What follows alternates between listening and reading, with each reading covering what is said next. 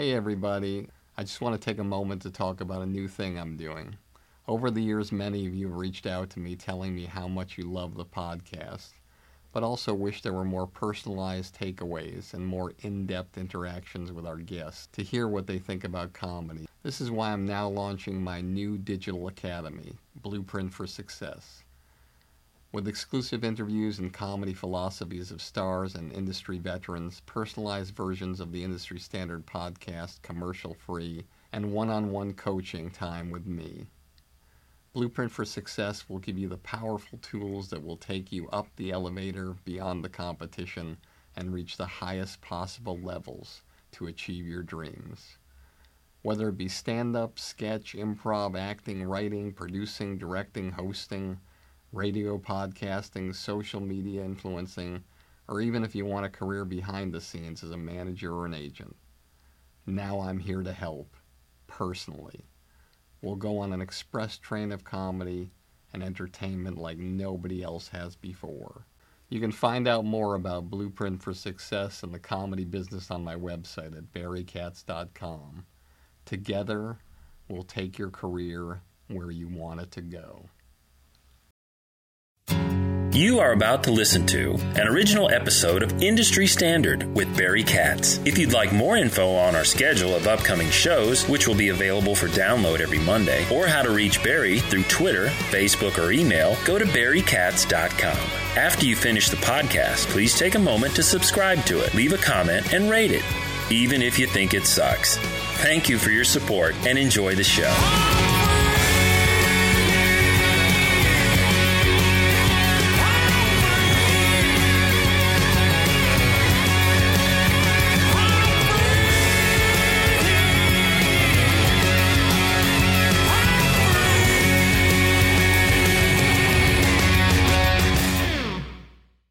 Welcome back to another episode of Industry Standard with me, Barry Katz.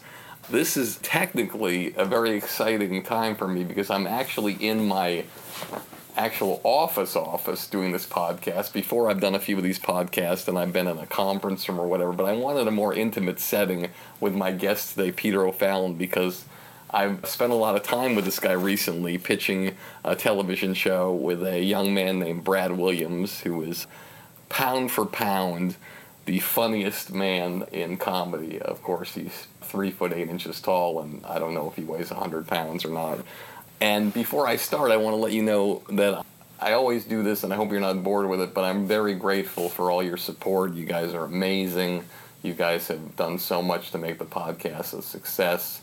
And these last few episodes that we've done with Warren Littlefield and Andy Kindler and Jeff Gaspin have been really, really amazing, and you guys have come out and listened to those in droves, and it's really been incredible. And the people at Apple have been so supportive, and I can't thank them enough as well.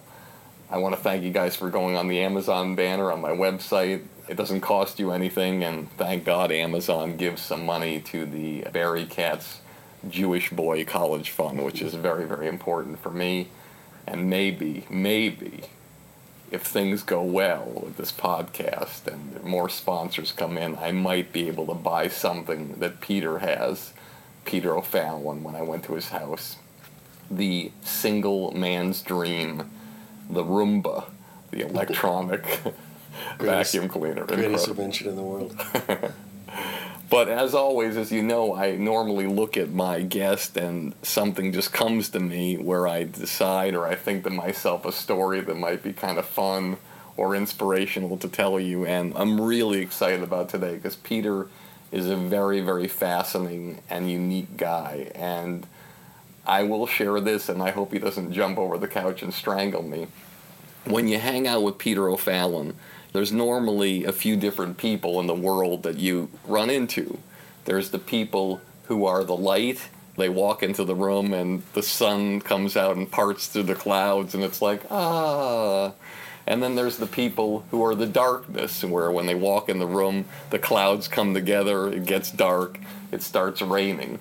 And Peter, I would say, I would like to say, based on his incredible work, that I don't think he's the kind of guy who walks in the room and the clouds part and the sun shines and everything like that.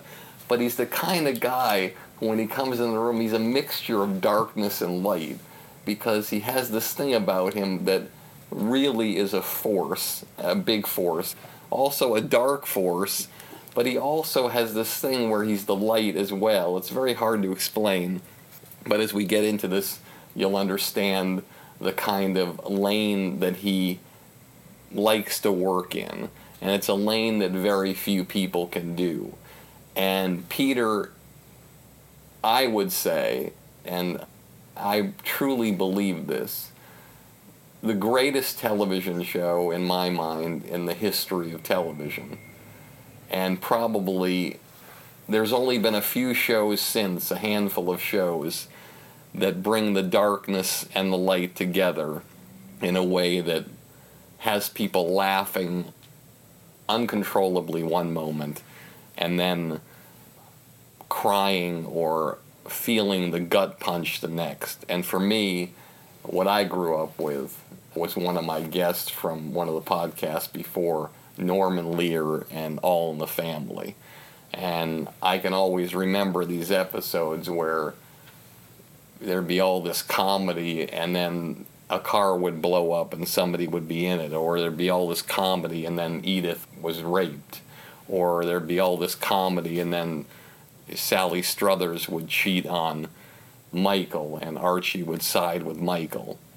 And Peter O'Fallon, in the work that he normally does, or the work, shall I say, that I think moves him the most, is the work that allows him to travel from the darkness to the light and back.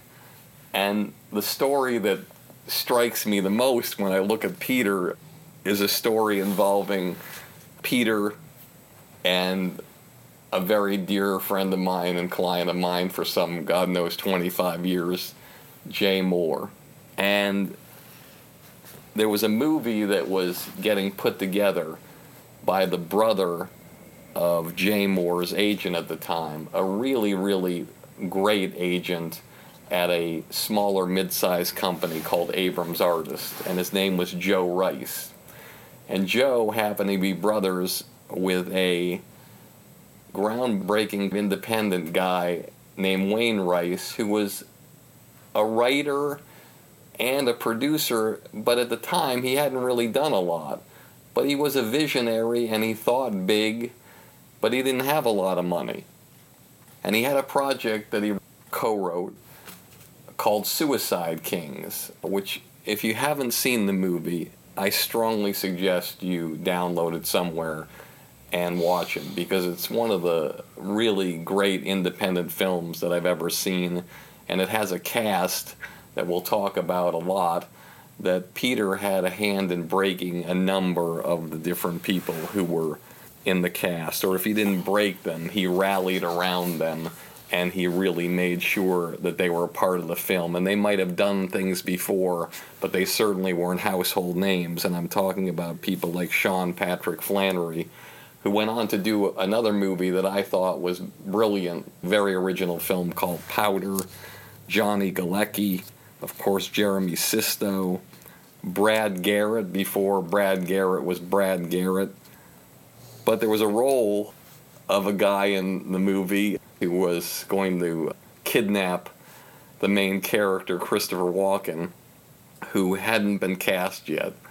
And when Joe Rice read the script and he talked to his brother about it, naturally, when you're in that position, you try to push the artist that you're working with. And if your brother is involved, there's nepotism.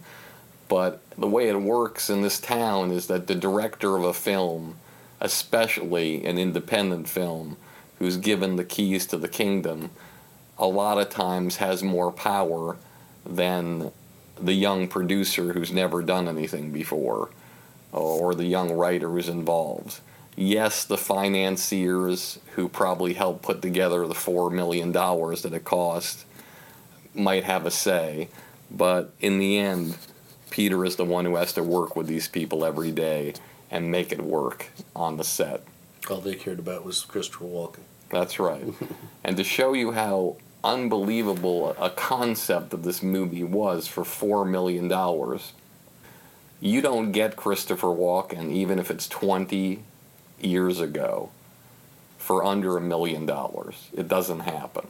So you know that on your best day, if you can just get his agent to agree to a million dollars and you can board him, and when I say board him, for those of you who aren't in this crazy business, which means if you can schedule his scenes in the shortest amount of time, you have the best shot of getting him, which is what they did unbelievably. And then they got Denis Leary as well, who had done a few movies, one with Kevin Spacey that was pretty good called The Ref.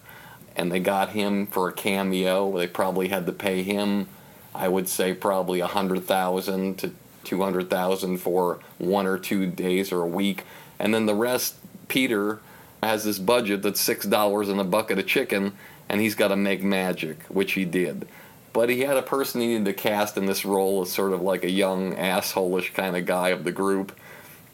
And I remember we called Cameron Crowe and asked him to make a phone call to Peter O'Fallon because Jay Moore had just done a great movie called Jerry Maguire.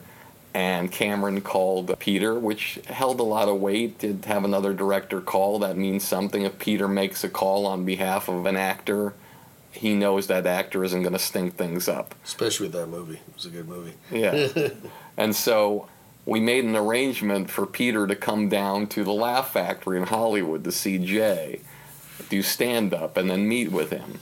And I think he shook his hand maybe before the show, but really didn't meet him much. And Jay felt comfortable the Laugh Factory, and Jamie Masada, who owns the Laugh Factory, has a really great vibe in there. If you've ever been to the Laugh Factory, you know. I would say, if you look at the three comedy clubs in LA, I've talked about this, you would say that maybe the comedy store is the darkness. Maybe the improv is sort of the middle between the light and the dark. The Laugh Factory is the light. It's a really, really special, wonderful place. And nothing normally happens there. You go on stage, you kill.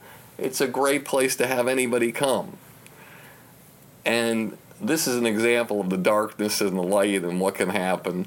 So Jay Moore goes on stage, starts doing a stand up, and people start giving him a hard time. One guy started heckling him. One guy starts heckling him. And normally Jay's great with hecklers, and he was. And he threw a couple of lines at the guy, killed, got a round of applause on a few of them.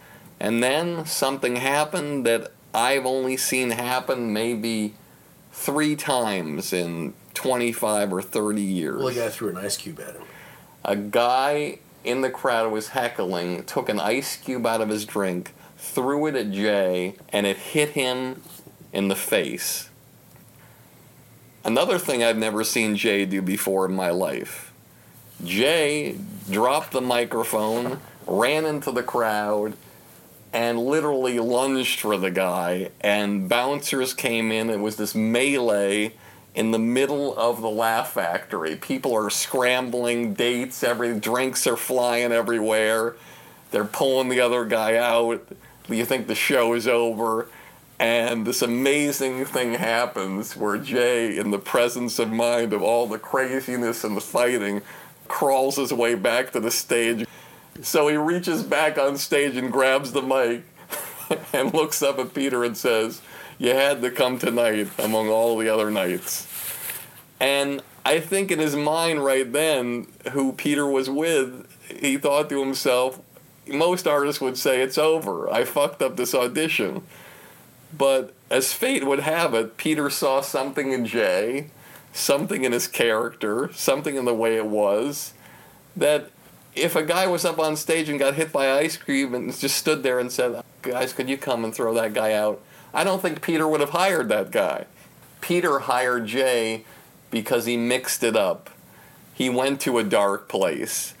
But then, in the middle of the dark place, he went to the light place and the joke, which is the lane that Peter has always established himself in, or at least loved to establish himself in.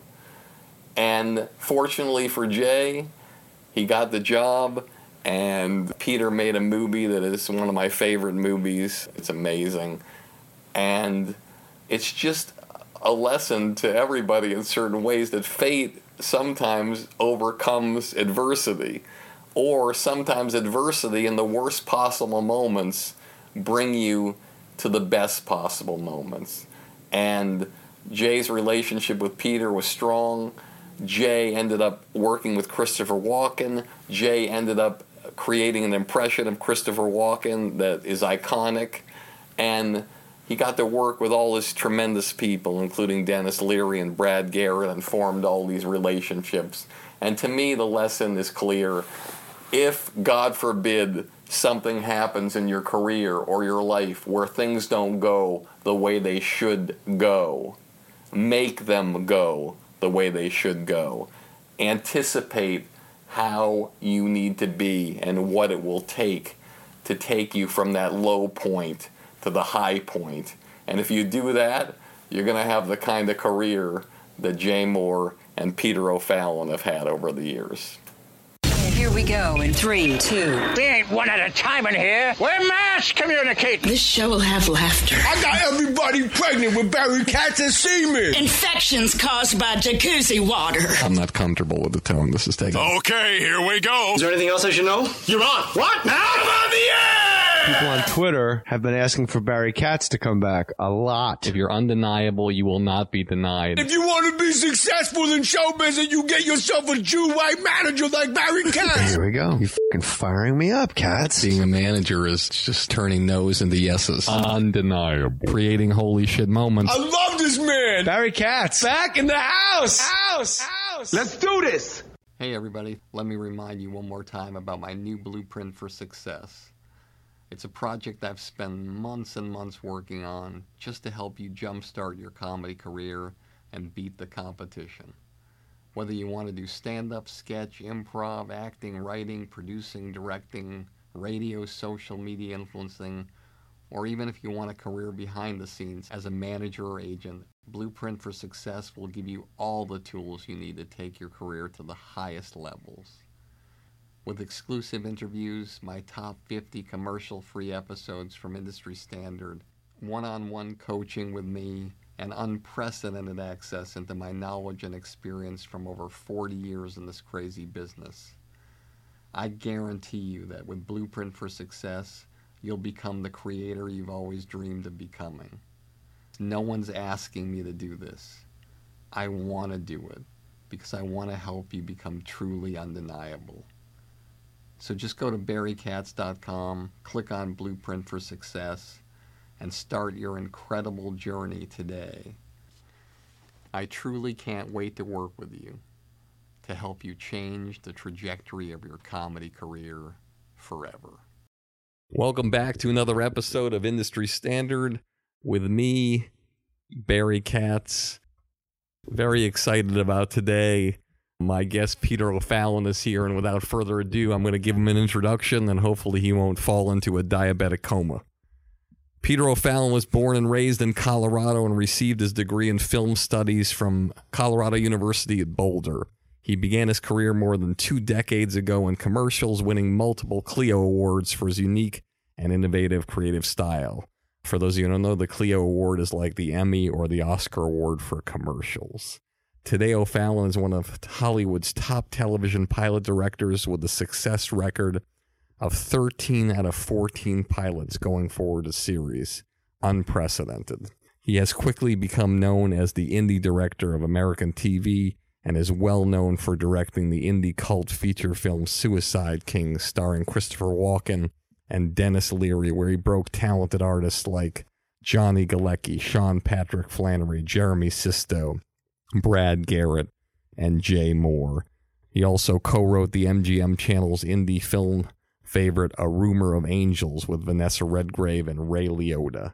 O'Fallon went on to direct an impressive stream of well known pilots, including the amazing American Gothic for CBS. That was then for ABC, Eureka for Sci Fi, and Blade for Spike. In addition, he directed and served as executive producer on the critically acclaimed series The Riches, starring Eddie Izzard and Minnie Driver. Later, O'Fallon co created and directed FX's Legit, starring comedian Jim Jefferies. In total, O'Fallon directed 24 and co wrote all 26 episodes of this FX series, which has been noted as one of the best reviewed comedies this decade. He recently directed TNT's pilot Agent X starring Sharon Stone, and he produced a show for the run of the series. O'Fallon also served as both executive producer and director for the first episode of Lifetime's out of the box series Unreal, starring Constance Zimmer and Shiri Appleby. He is also universally known as having a unique, identifiable ability to combine and turn the dark, raw side of life into heart and humor. Please welcome my guest today. I'm so excited. We're going to have an amazing time. Let him know, everybody. Peter O'Fallon. Thanks for having me.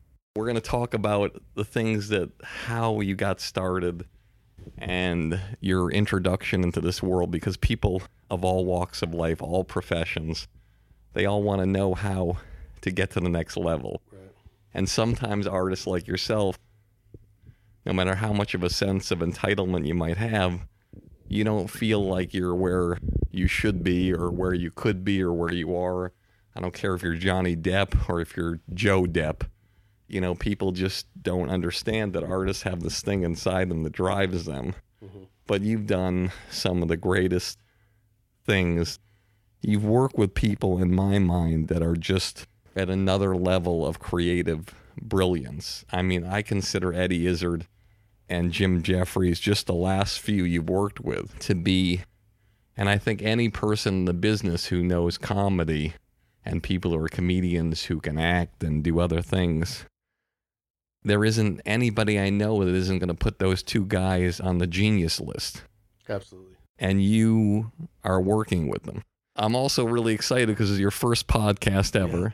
And so a lot of the people who do this podcast, it's been their first podcast, and I hope you get to do many more after that. But what I'm going to do, which is kind of odd, I don't normally like to do this right away, but for you, I think it's really important. I'd like to go way, way back.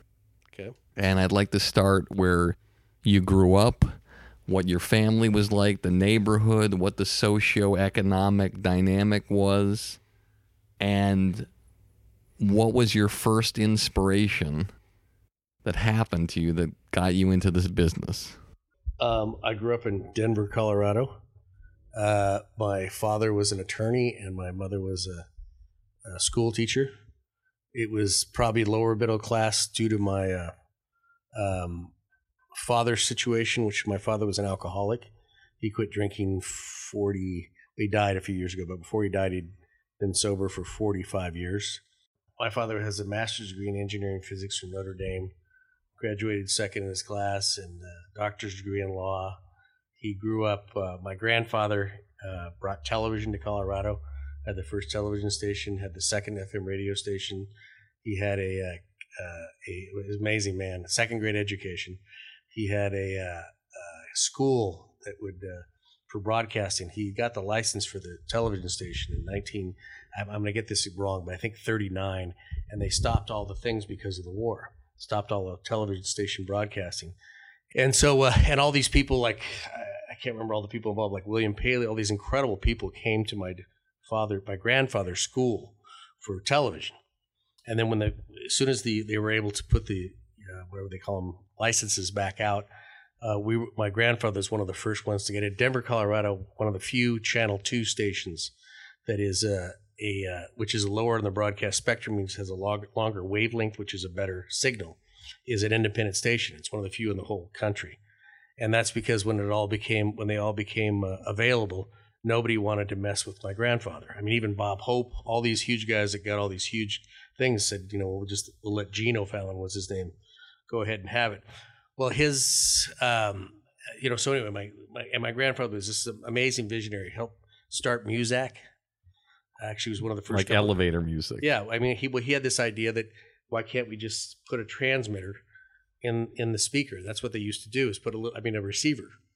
So he would broadcast his signal from his radio station into a speaker, and the speaker would get the thing, so you didn't have to wire it. So it just had a little radio in the speaker, and so it had music. And and he also helped BMI start BMI because uh, he was the because the musicians were upset that their elevator music was playing everywhere, and so they start a little group of people together. I mean, it just goes on and on. Was your father's father an alcoholic? No. Well, who, who knows? I mean, you know, in, in, as my mother used to say in the Irish, it's we, we she we were all raised as four of us. None of us have any drinking problems, thank God. Probably because my mother, but as she always said that, uh, uh, you know, alcohol uh, with the Irish is like the Indians. You know, just there's just something about it. You know what I mean? It's, just, it's somewhat true, but it's also there's a long history of that. But anyway, so my father, Of course, came- if she were saying that today, she'd say it's just like the Native Americans. Exactly, but that was that was just, you know ni- when I was seven or eight years old, or even younger than that. But but uh, and, you know, my mother's all Irish too, which is fascinating. So then, how did you know your dad was an alcoholic? When did Well, you I- first know? well, I didn't really know. I mean, my it was all it was. I mean, my mother was really good about it. I mean, it turns out when we got older, we found out. You know, that you know, we used to my, when my dad would come home. We, my mother, I remember going outside. We were all playing. It was some of the greatest times of our lives. Was everybody outside? Well, it turns out my dad was inside. You know, he'd come home, and so my mom would just bring us all outside. She was incredibly. I mean, she was an amazing woman, and she. Uh, yeah, I don't know about force would be the wrong word, but a very young and very early, giant Irish Catholic, very successful family in Colorado. I mean, in Colorado, you got to understand, in the 50s, and the 40s, and 50s was a very small town, and uh, it was there was a they called it the Irish Mafia, and there was the mayor was Irish, the chief of police was Irish. My dad was involved with this group called the Eagles Campaigns Club, which was all the newspaper editors, the people that ran the radio stations. I mean, it was a really wild crowd. I mean, it's a great movie there somewhere. And I've been trying to get some information. Unfortunately, my father died, and a number of these people have died now. And so I need to go out and find it. But anyway, so But you said that you grew up middle class or lower middle class, yet your dad's dad and your dad were two of the most successful people there. How is that possible? Well, and then well, so what happened? and what- what- uh, The quick backstory is my dad's mother died when he was 11 years old of breast cancer. There were five kids, and my grandfather had all this money through the depression. And my, as my father says, he used to drive by in his car at 13 and 14 years old, his car, by by his friend's parents selling apples on the street. It it messed with him. You know, he didn't. He never. He, hated money in a, in a really odd way because he always felt like he was privileged and over. I mean, my, my grandfather made him go to. Uh, uh, he, my dad was coming home from school. My dad was incredibly smart. Uh, graduated a year early uh, in the middle of the war, and he picked up my father. And instead of going right, they went left. My dad tells the story great, and they pull up to the train station, and my grandfather says, "This is old school." Your grandfather said, "Your stuff's in the back. Pull it up. Here's your train ticket." Talk to Father Flattery or whatever. I don't remember the guy's name, but and he goes, "You're you're majoring in engi- engineering physics. This is what you're doing." And my dad went and and went graduated uh, uh, in engineering physics. Right at the time, graduate 1950, I think, but. Um, and you know, and had all these job offers because it, my grandfather had this ability to see kind of ahead, and uh, and my father, when he came up uh, to tell his grandfather that my grandfather that he had done so well, my all my grandfather said to him was, "Did you turn off the light on the way upstairs?" Now you guys, I mean, it sounds horrible now, but you got to understand this is a guy that was second grade education that you know basically made all this stuff through a really hard time. He just thought the only thing you got to do is raise him hard, you know, make sure it's tough. But anyway, so my grandfather, my father then decided to become an attorney, and one of the reasons he decided to become an attorney is because my grandfather hated lawyers, and I think it was you know one of those fuck you to your, your fathers, which most most men do to their fathers at some point. Um, but he, uh, but so anyway, he he so after a while he came out. My grandfather was very successful. My grandfather grandfather got very sick, and then ended up dying. There was some there was some money in the family left in the money, and I think my father, in the big picture, looking back at it, um, uh, decided that he it's something he didn't want to do. And so after my grandfather died, there was a bit of money. I think the, I think the money got burned through rather quickly, which is pretty normal in in that. And then uh, I can't remember the exact. I think it was 1967 or 68. And again, you got to remember, giant, large Irish Catholic, very successful family. Uh, my father was the first to quit drinking, and my mother and and I and I told said this at his at his uh, um, when he died at his eulogy. Well, actually, truthfully, is my mother changed everything. But with my fa- father, my father was the first one to quit drinking, and the whole family, and mainly because my mother said, "Look, I'm out of here if you don't." And uh, I'll, I'll forget. I forget. I was 11 years old, and I, I didn't really know there was an issue, honestly, because my mother had done a good job with you know not seeing much of it. And uh, and then from that point on, my father kind of decided that he was going to become the lawyer for the poor. and so I was raised with this. You know, I mean, all all the guys at AA called him Yoda. You know, and he was just this astounding man that uh, uh, the less spent the rest of his life helping people that were that needed help. And uh, you know, I mean, to the point where I actually wrote a pilot about this. We did for, we tried for ABC a few years ago called the Flannerys was what it called it. But anyway, he would he would go out of his way to help people But I would say, Dad, the guy's a fucking scumbag. And well, no, he'll be all right. He'd take these people, dust them off, make them better, uh, and they get better for a little while. Then they come back, they kick him in the nuts. He'd come back and pick him up out of the gutter, take him out, fix him again. And a lot of these guys end up becoming horribly successful. A number of them completely forgot about him, which irritated the shit out of me and my brother. But anyway, so that was kind of the background. And, and it was an odd thing where you say darkness and light. My dad was also the funniest man I've ever met in my life. He died of ALS, uh, Lou Gehrig's disease. Uh, Arterial lateral sclerosis. Thank you. See, it's not easy. And, uh, you know, and uh, he got it late in life, but, um, you know, but again, I think I've told you, like one time I was at his house. I, the last two years of his life, I was back there every two weeks every week because when I wasn't working, I'd just go back and stay with him. Cause, and uh, one time he was sitting there choking. You know, they, their their bodies stopped moving, and he was in this wheelchair and he started choking. And I reached, you know, turning blue in the face, and I reached and pulled him down. You know, pulled the thing, got the thing out of his throat, and I was terrified. You know, I said, uh, "Dad, uh, you know, are you all right?" And he goes, and he looked up, and says, "Well." My arms and legs don't work, and I can't swallow. Besides that, I'm pretty fucking good.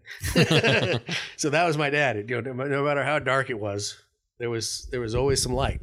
His eulogy, I wish I should have brought it, but uh, you know, it was really funny that I wrote. It was mainly all his jokes of these horrible things that had happened to him, and that he was just, you know, what the hell can you do?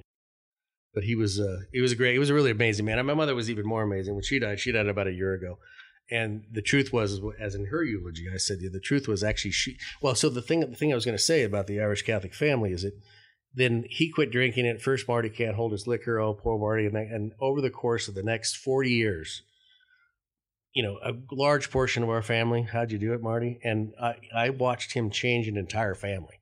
Share a little bit about how he told people he stopped because back then I don't even know if Bill was around back then. Friends of Bill. Oh, Bill, that was really that was all the beginning. I mean, it started in the I think the forties, but um, you know, but yeah, but it wasn't cool either. My mom was a little like, like I was I was in junior high school and I was out telling my dad's an alcoholic. My mom goes, "Please don't do that," and I was like, "Why? I'm proud of him." You know, it's a lot different than it used to be. So there were AA meetings in Denver where he was, and he was going to them. Oh yeah, it, thirteen eleven York. I, I can remember it like it was yesterday. Is this one place, you know, and it's and, and that was, you know, it was, you know, again, there, alcohol has been a problem I think since the beginning of time but uh, you know, Bill W. you know helped figure it out, and he, my dad became a you know a, an amazing disciple of it. You probably went to a few meetings. You were an adult child mm-hmm. of alcoholic parents. Mm-hmm. You probably went to Al-Anon more than a few times. Well, my mom begged me to, and I and, and I never really did till I got older. You know, because I think, ah, oh, mom, kicks. You know, you, you you tend to ignore the. You know, and when, as you get older, you start to realize the wisdom. I mean, I'll give you one story that he told me uh, that that uh, helped me not to drink too much. Um, I was in college. I'd, uh, you know, again, don't do this at home, children. Uh, I was, had gotten so drunk that I come you know, plowing over mailboxes on the way home, driving dumb as shit. Uh, walked in to my roommate, who it's another great story about my roommate, but my roommate who's now a doctor, but uh, was upstairs, and I came in and I was and I was mean as hell to him. And then I woke up the next morning, and my girlfriend was there, and I, I rolled over, and she's like, you know, don't you talk to me, and I'm like, what? She "Oh, like you don't remember." I did not remember. I'd never blacked out in my life. I really didn't drink all the way through high school because of my dad. And uh, so, you know, and then I got a little concerned, and then I, you know, I, I went to my roommate. and I said, "Oh my God, I'm sorry." And then that happened to be that night I was watching Johnny Carson, and Johnny Carson says, "Well, why did you not? Why did you quit drinking?" He said, "Because I was a mean drunk." And and he went into this whole story about being a mean drunk. So I finally called my father. It was the greatest thing about my father, and all my friends hated that he was that I could talk to him so easily. And I called up and I said, "Hey, Dad, uh, you know, I got a little drunk last night, and uh, you know, I, I, blacked out." And my typical of my dad, he laughed really hard. Because was it fun? He goes, "Did you do anything stupid?" I go, "Oh yeah, a whole bunch of stuff," you know. And then he and he laughed. He says, "Well, you know, you can do whatever you want, uh, you know, whatever you think." He goes, "But if I were you, I'd back up now." And I go, "What do you mean?" And he goes, "Well, moderation's the key to key to, key to life." And he goes, "And I couldn't moderate, so if you could moderate, I would." And so from that, pretty much from that day on, I'm kind of a two beer a guy. You know, I have a couple beers, but then I stop. And But you have the gene. I, well, according to my mother, yes, I don't think there's any question. But it's fascinating how much of it has changed because I mean, I think there is a gene. There's no question, but I think there's also circumstances because my father's father, five kids, no mother, him very wealthy, very tough.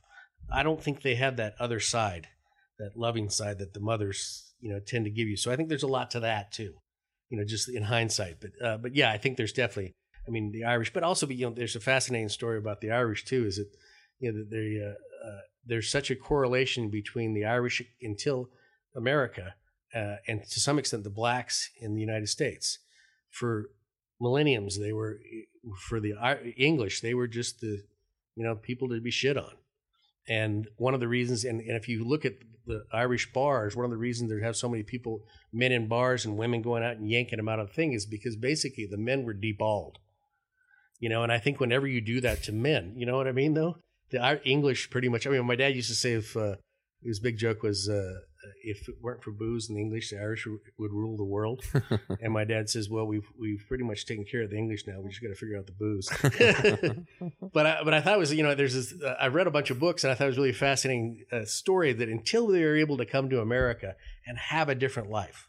I mean, that's when my parents were so excited. I mean, I'll never forget. I'm a lot older than you guys, but like when Kennedy got elected, it was like Barack Obama you know, they, they were just, oh my God, an Irish, a cat, Irish Catholic, you know, because, you know, for a long time, we, I mean, Catholics were, you're shitheads, you know, if you were a Protestant, you're a Catholic, oh, don't talk to them. My mother moved to it, uh, my mother was the first Catholic woman in a neighborhood in Kansas City um, in the, as kids, and nobody talked to them because she were, they were Catholic.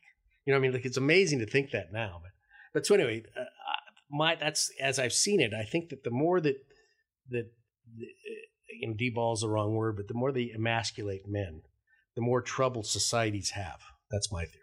For those of you who haven't been to an AA meeting, it's an amazing process and there's a formula to it. And normally the formula is there's somebody running the meeting, and then there's normally at least two guest speakers. Sometimes it's like a comedy show. There's three. There's an opener, One a middle, and a headliner. Funniest things I've ever been to is AA meetings. Yeah, Hilarious. They're incredibly funny but touching, but there's always a message in every story. And I would imagine that your dad was probably legendary around those parts for delivering the headliner speech every two or three months at a meeting. So tell our audience how your dad said he decided after all that time to quit drinking and his message to a meeting Well, one of the fascinating things about my dad is he's remarkably humble and very quiet about all this. So he kind of went out of his way not to talk. Whenever he- I mean, like I, one of the reasons I spent two years with him when when you had ALS because I wanted to get into his soul. I wanted to try to, and I I- honestly I never really did, um, uh, because I mean not that he was avoiding, but he would say, "Why'd you quit drinking?" He goes, "Because because I was killing your mother." That's pretty much what he'd say, you know, not because, and it was no, there was no big message or thing. Now, now, uh, and I only went to two meetings because he didn't really want me to go. You know, I went to two meetings in this, in this, and that's where I think you said the dark and the light. One of the things that's fascinating about AA meetings is that they're really, really dark and really funny, and the light is is the redemption. The light is in that, I mean, and like it's odd that you see all this because the, the, the concept. I think most of my stuff I've ever done is about redemption and I think I've got that story about you know coming back around to where you were and and coming back to where you need to be and and you know it's a fascinating thing to watch my uh, uh, you know to watch all this change over the over the course of, of, of my generation generation since I just feel this thing about you that it just feels like it had to come from somewhere. And now that you've talked about it, now it's very evident Yeah. where it came from. it's a fascinating way to put it because that pro- I think I, actually I know that's it because again my dad was so dark and light at the same time. What was your first inspiration to get in this business then? when I was in high school, I'd, uh, I'd I was integrated.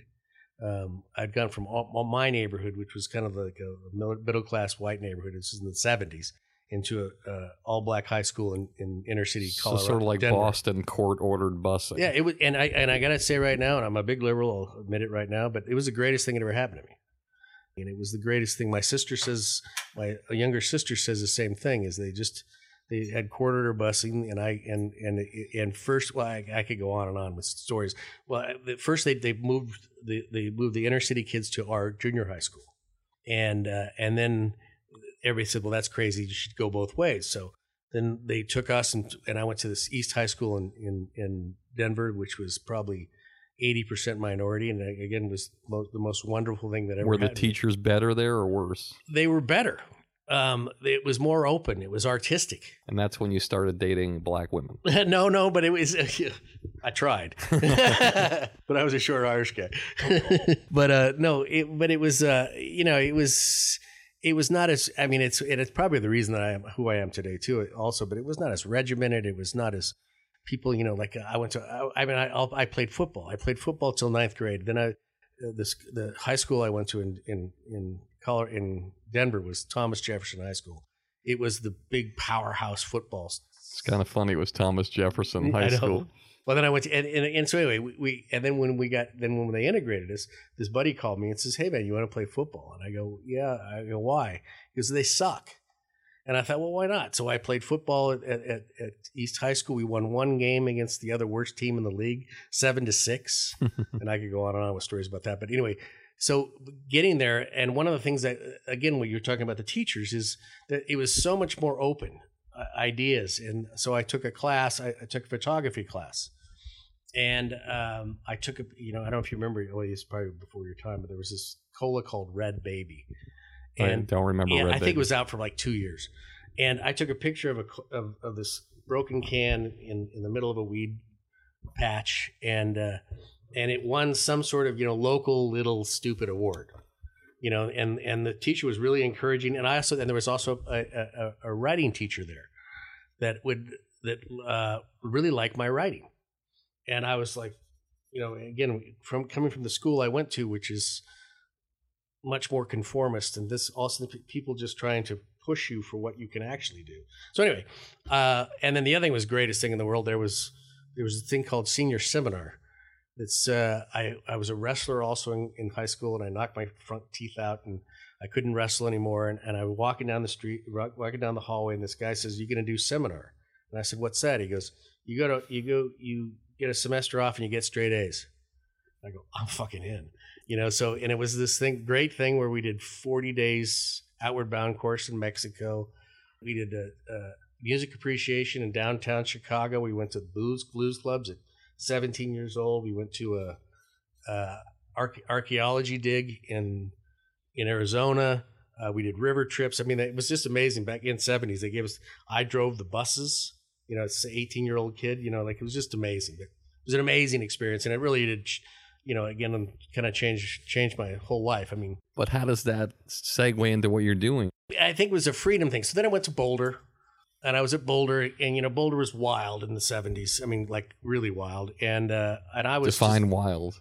well, it was just you know, it, I mean, like we used to kid about our. our I mean, again, I'm I'm of a generation. There was a generation it was the hippie generation before us. I'm kind of an old hippie, but I'm a younger hippie than my brothers and sisters. The, the, the brothers and sisters all did drugs to change the world. We did them because they were fun. You know, what I mean, in the '70s, you know, it was a different era, and so there's tremendous amount of drugs, a tremendous amount of uh, What was the drug of choice for most kids then? um, LSD and, and and weed mainly. Got it. Cocaine came later. Anyway, so uh, for two years I was pre-law, pre this, pre that, all this crap, and and I and I I've and I was paying for half of my college. Um, you know, again back then you could because our parents were taxed so highly that they had to pay for the schools. Thank God. But you know, but it was like eleven hundred dollars a year. I mean, come on, now it's like you know thirty five thousand dollars a semester. But but anyway, so you could, and so uh, after about two years, I decided that I'd done. I had uh, all I was doing was getting high and partying, and uh, and I figured, what the fuck? I, I'm a big skier. I grew up, grew up skiing in Colorado, so I said, what the hell? I may as let's. I'm going to go skiing. I may as well just get high and ski. so I moved up to uh, Breckenridge, Colorado, with my girlfriend, and uh, lived in a cabin at 11,300 feet with no running water, no electricity, and no rent. And she was into that. Uh, yeah, she was for a while. She ended up breaking my heart and leaving me for another guy. Who had running water? Where did you guys bathe? Well, we, had, we well we bathed at my friend's apartment, who was the girl guy she ended up having a a brief affair with, and we actually ended up going back with her for. I was with her for six years, but it was a small. I mean, you got to understand too. This was the seven, the late seventies in Breckenridge, Colorado, and she was a very beautiful woman. And you know, you'd walk into a bar and you sit in a bar, and, it was about ten to one men. You know, like right now, I think they still call Denver Menver. You know what I mean? And it's like ten to one men though at this ski, and they're all you know hardcore macho ski dudes. And you walk into this bar and you go to the bathroom and you come back and there'd be five drinks in front of her and you know, and she was one of this kind of people. She's a great, great woman, but this open, nice person. And I would, you know, can't you shut the door just a little bit? You've been with some extraordinarily beautiful women, and like you said, you were a little guy and not big in stature. I don't think you thought of yourself as Brad Pitt. God no. How did you get all these gorgeous women to come up to a cabin with no running water? You know, I don't know. I, the, I mean, uh, the, I don't know. I mean, I think it's again. I think it's my dad. I think it's funny. You know, I mean, I, I don't know though. You know, it just I've always kind of been, you know, you know, like even that kind of stuff. It's like all my friends, what do you do? I go, why are you living in a cabin? I go, because I always wanted, because it was cheap and it was, I, and it was kind of this, you know, like I still like Alaska Wild and all that shit because I lived that life a little bit. I still have a home. I have a big ranch in, well, not big one. I have a ranch in Colorado and all that. And that I kind of lived that life, but but the the thing that was so uh, so I don't know. I have no idea about that. You'll have to ask them. Uh, I've been very very fortunate. So anyway, so we lived at this incredible place, and and I was up there for a couple. Uh, I mean, for about a year and a half, and it was a three mile cross country ski in the winter. In you drop, you park the car and, and ski in and ski out. And again, I, I, I, my parents, my mother showed up and, and left. I didn't know this till later. She left crying because she goes, "He's never coming home." He, I mean, not, he's never going to go on to school. Not coming home. He's never going to go on to school. He's. I was a carpenter. I had this guy that was a, the the guy that was the uh, boss. Had this rule: if it's more than ten inches or eight inches, he says, "Don't even come in. We're we're skiing." And it happened to be a really crazy winter where it snowed ten days, ten inches every three days. So I worked two or three days a week. My girlfriend was a sold tickets at Copper Mountain. So I'd show up at Copper Mountain, I'd drop her off at work, and then she'd walk in and she'd and I'd play this game where it says, "Oh, my ticket was broken," and she'd hand me a complimentary ticket, so I skied free. It was unbelievable, and you know, and I skied and I would ski eight hours all day long every day, join on every chair. It was ridiculous, um, but it was really fun. And but then after at the end of the when the spring came, um, I decided that I wanted to have a little bit more conversation than, dude, it's fucking awesome. you know what I mean? The snow was killer, huh? You know what I mean? And I and I and I started so I honest to God, I would walk up to this place with my dog. I had this really great dog, Sugar Magnolia. I'm a deadhead, I think as you all know. And uh, um and I walk up this place and sit and try to decide what the hell to do. And there's this incredible uh peaks, the, the peak one through nine in Breckenridge. And I'd watch the sunset, try to figure out what to do. And I, I went back to that idea of, well, I, I got won that award in uh, you know, for the thing, I'll take a filmmaking class. And I thought, well, my grandfather was in television. Maybe I'll try that. Know, my parents had, I mean, again, this is such a different thing than our parents nowadays. My parents had never taught, they were really great people, but they didn't, weren't pushing me or anything. Growing up in Colorado, I spent a lot of time in the woods and we all of us spent a lot of time in the woods and skiing and stuff like that and just having fun. And uh, I, we went on a camping trip and we got snowed in. Three of us did. And, and we had a ball, you know, we were in the tents and there was, snow everywhere, and you know we had Jack Daniels, and you know I mean it was like, and so we just said, "Fuck, we're fine." We just stayed in our thing and laughed and joked and had a great time. And I came home, had a little Datsun pickup truck, and I came home three days late. You know, and I, you know, I was still this three days. And my mother was standing there with her hand on hands on her hip and said to me, uh, "I was just ready to call the police." three days. Now you got to understand that my mom was. Pro- I knowing my mom, she was freaking out. And I know my dad. My dad was, oh, he's all right. He knows what he's doing. my dad would keep saying, oh, he's all right. He knows what he's doing. He's he, he's he's been up there. For now your kid's gone three minutes, and you're oh, like calling the police. seconds. I'm, and I'm as bad as anybody. You know, like I, I, I'm already. My kids are old now, and I'm. Oh, you're okay. You haven't talked to me in seven hours.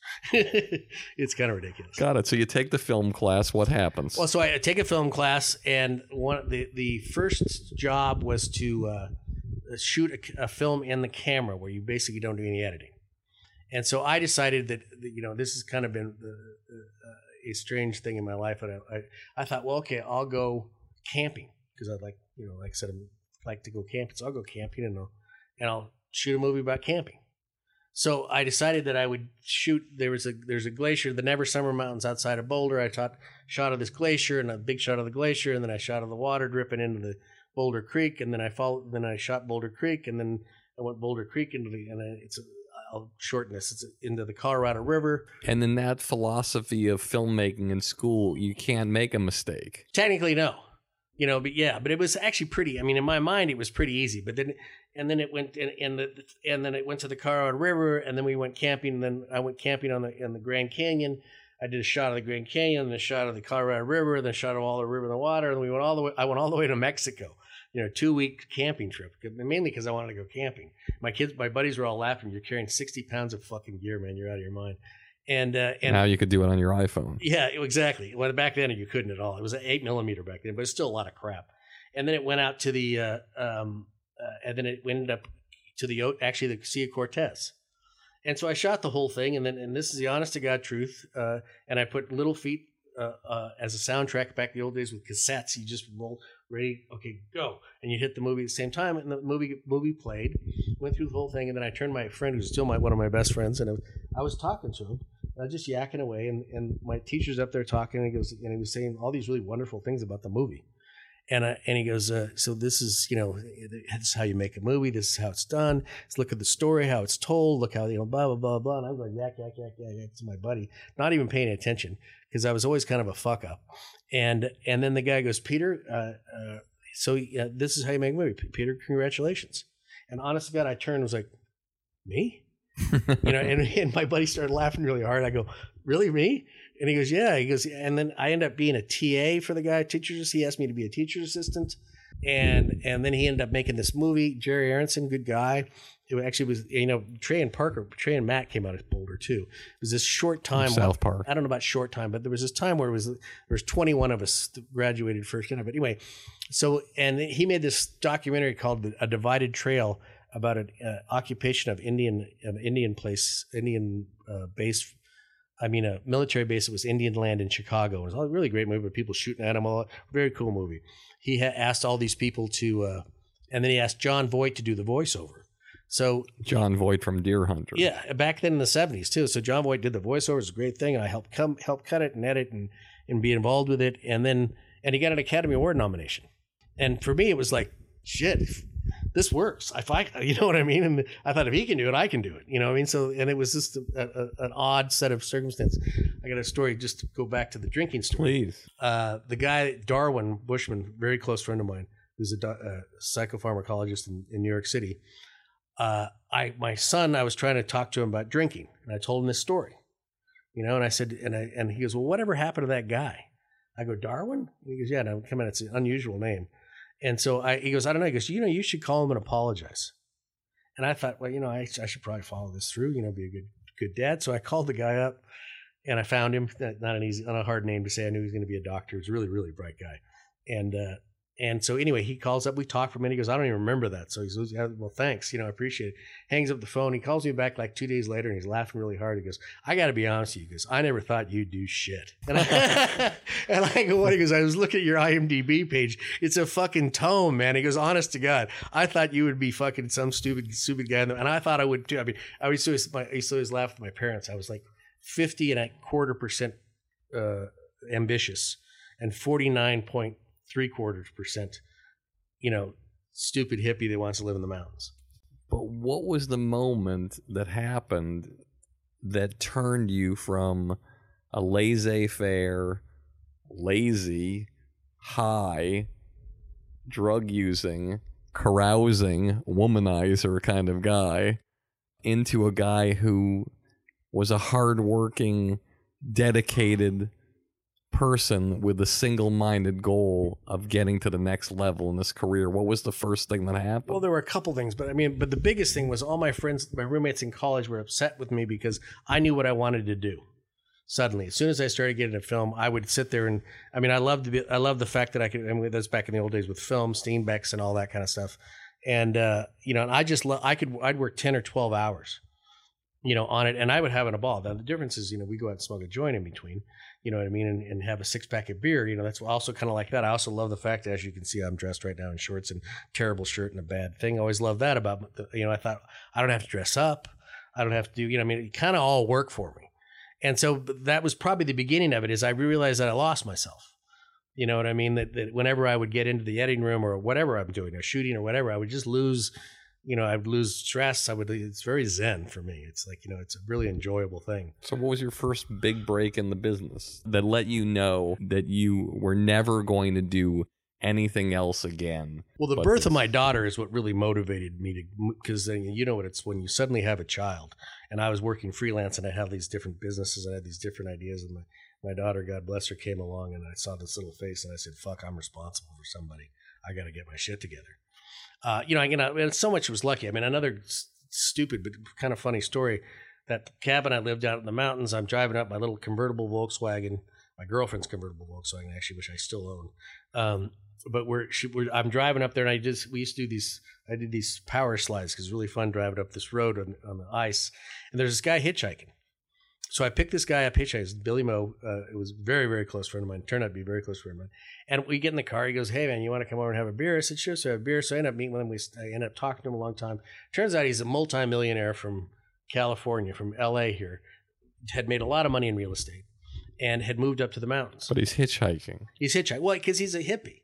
You know, what I mean, it's like he he kind of he decided he's probably forty at the time, and decided that okay, fuck it, I'm to go in it. So I ended up working on his house, you know, doing carpentry stuff for him, and I kept really close to him.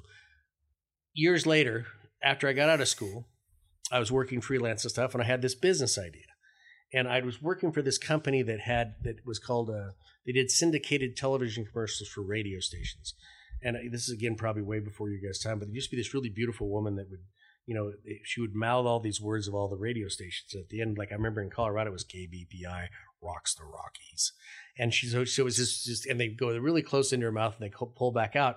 And then my job was to customize the end of the thing to say, you know, whatever town you're in. So I got this really wild idea that I would make syndicated TV commercials for radio stations. And so I went to this guy, and again, God bless him to this day. He's completely responsible for my career. I said, I got this idea. What do you think? He goes, come up with a business plan. I'm like, fuck is that? And so he sent me to a, uh, he, he goes, go to the Small Business Administration. Again, I was amazed all this is available. I went down, I met with these two older guys that were in their 70s, and they sat down, and this is all before computers, you know, and, and gave, you get these pieces of paper and you fill out all this stuff. And, and I figured if I borrowed any, I was going to have him borrow, give me money. Because if I give you this much money, I need to make this much money, and you figure out the whole two years. I it was like three years, I think, and how to pay him back and your expenses, the whole nine yards. And God bless him, he co-signed the loan. So I borrowed forty thousand dollars. I mean, it's insane when I look back at it. It's just completely insane. And you borrowed it for what exactly? Oh, well, for these syndicated television commercials, Got they it. called the Beat. Got it. And I decided because I'd worked around all these people um, in the industry. I mean, in the in in uh, radio, that how this kind of works and how it all works. And so I decided that there was this market for this. Is the '80s? You got to remember the '80s. You know, the beat. It was like everybody bad dress, bad hair. You know, I mean, so the, I think it's the one decade that will never come back. Neon pants, parachute pants. I mean, it was just. But anyway, but it, but there was this certain thing. You know, you know the um, I'm trying to think of all the bands back then. ABC. You know, and all these bands. It was this kind of punky, funky thing. You know. So anyway, and it was all about neon and bright colors. So I had this idea to make 10, uh, 10 second TV commercials that could be combined into 30 seconds or 10 second and whatever and, and sell them. And they were all called the beat. It was eat to the beat, meet to the beat, greet to the beat. And I thought it was just genius. Anyway, so I, I end up making these TV commercials. Um, wrote, directed, produced, built the sets, painted the sets, and met all these great friends that ended up becoming very close friends of mine. Guys were my partner. I had this guy that was. Uh, oh, I got to back it up just a little bit. Before this, I was working uh, on on a set. This is another guy that's completely responsible. Her name is Arch Bryant, and he had this uh, uh, lighting company in Colorado called Rocky Mountain City Support.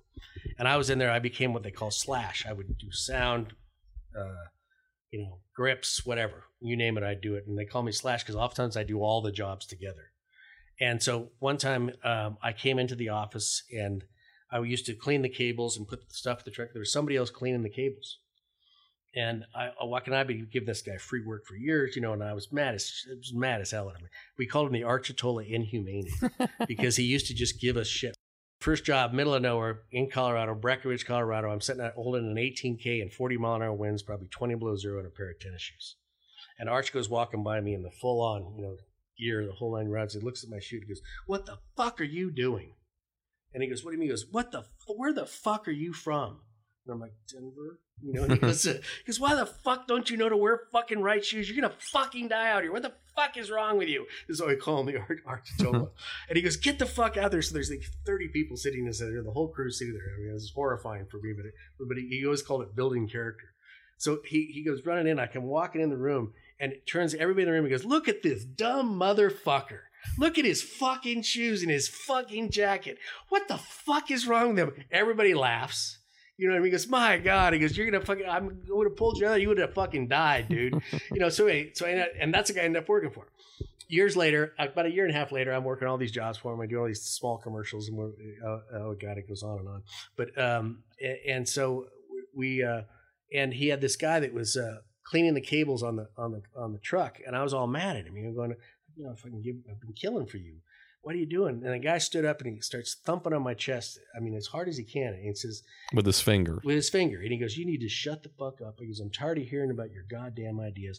Get the fuck out of here. You're fired. And I go, What? He goes, I hear your ideas. Your ideas are good. And I watch too many people like you end up cleaning cables for the restaurants. You're going to knock up some fucking chick. You're going to buy a goddamn house. You're going to be stuck in this fucking business cleaning cables the rest of your fucking life. Get the fuck out and go fucking do your ideas. This was before I borrowed this money to do this thing. So I was like, Really? He goes, yes, you have really good ideas. Go do them. Get the fuck out of here. I'm not. You can't be a fucking grip. And I was like, seriously? He goes, yeah. So going back to the story, I, I get all this whole thing put together, and I walk into his office. We becoming really close friends. I walk up to him, and he always wanted to be a DP, the director of photography, and he was a gaffer and owned all these trucks. So I come into his office one night and I start thump, I mean, thumping on his chest. Go, why don't you get the fuck out of here? Give me all your equipment for fucking free and become a fucking DP, asshole. And he goes, what? I go, yeah, I want you to be my DP. So he ended up being the, my DP for the, and I did for about ten or twelve years in commercials. We made these commercials. Uh, what was the first commercial that you did that won an award where you said to yourself, fuck it, I can really do this? Uh, uh, well, it actually took a while. I mean, it, it was before that. I kind of thought I could do. it. I was a cocky little fuck, you know, like like everybody is, you know, when you're young. I mean, we were we. Uh, this is 24 years old. I I bought after with this commercials that I made. I bought an excursion fare ticket. I don't think they sell them anymore. It was seven. I remember, remember exactly how much it was. Seven hundred eighty-seven bucks back in the early or middle '80s, and you could fly 21 cities in 21 days as long as you didn't come home because they didn't want people to commute. So I set up all these business, all these pitches uh, to sell this, and I walk in with these giant cassette, you know, old old school cassette and TV. The arch guy gave me all this stuff to carry. You know, carrying like seventy pounds of shit into all these meetings, um, and I flew around the country selling, trying to sell these shows. First place I went to, coming back to my dad, was Oklahoma City, Oklahoma. I'm in um, by a terrible in a terrible hotel in, in the Holiday Inn. I walked in, I lunged all this shit in, I put down, I showed them the, the commercials, and the guy just ripped me a new asshole. I mean, completely ripped me new asshole. Says, "What the fuck? Why would you do this? This is crazy. This is stupid. You're never going to sell these. I'm, you know, I'm twenty five thousand dollars in debt, twenty four years old, freaking the fuck out. You know what I mean? So I go home that night and I call my dad, and and this is a true story. I have a six pack of beer next to me on the bed, right? And uh, I call up my dad, and he goes, "Yeah, I was worried about this." And I go, he goes, "You need a sales manager." I go, i he goes, "You need somebody." He goes, well, "Call me." Because you're going to get hammered. It's sales. You know, there people are going to. Well, you know what I mean. You're going to get killed. You need somebody to talk to. So call me. He says, "Okay." He goes, and second of all, don't drink. So um, next, the I uh, take my hand off the booth. This is honest, true story. Take my hand off the booth. This is uh, here it is. This is from the eulogy. Took my hand off the beer, and I said, "I go, oh, come on, Dad." And I goes, "I go, we go." He goes, "You got any other thoughts?" He goes, "He goes, you're in a hotel, right?" Yeah. He goes, "There's a Bible there." And I went, "Oh God, Dad, come on, seriously?" You know, I go, "Yeah." He goes, "Well, that's all I got." And this is my dad. This is my joke. with My dad He goes, "That's my. That's all I got." Hung the phone up. My dad never said goodbye. It would make me crazy. You'd sit there on the phone, Dad, Dad, and he always say, "That's all I got," and he hung up the phone. So I'm sitting there a minute, and this is honestly a true true story.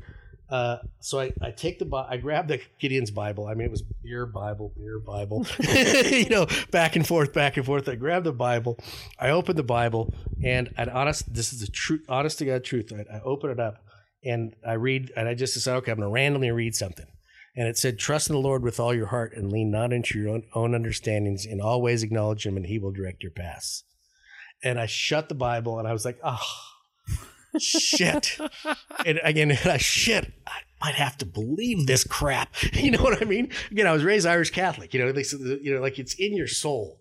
You, I mean, it's like you can't. It's kind of like being raised Jewish. You know, you can't be un-Catholic. But anyway, so uh, so we I ran around, sold just enough. I went to four, uh, uh, you know, I don't remember, 18 cities.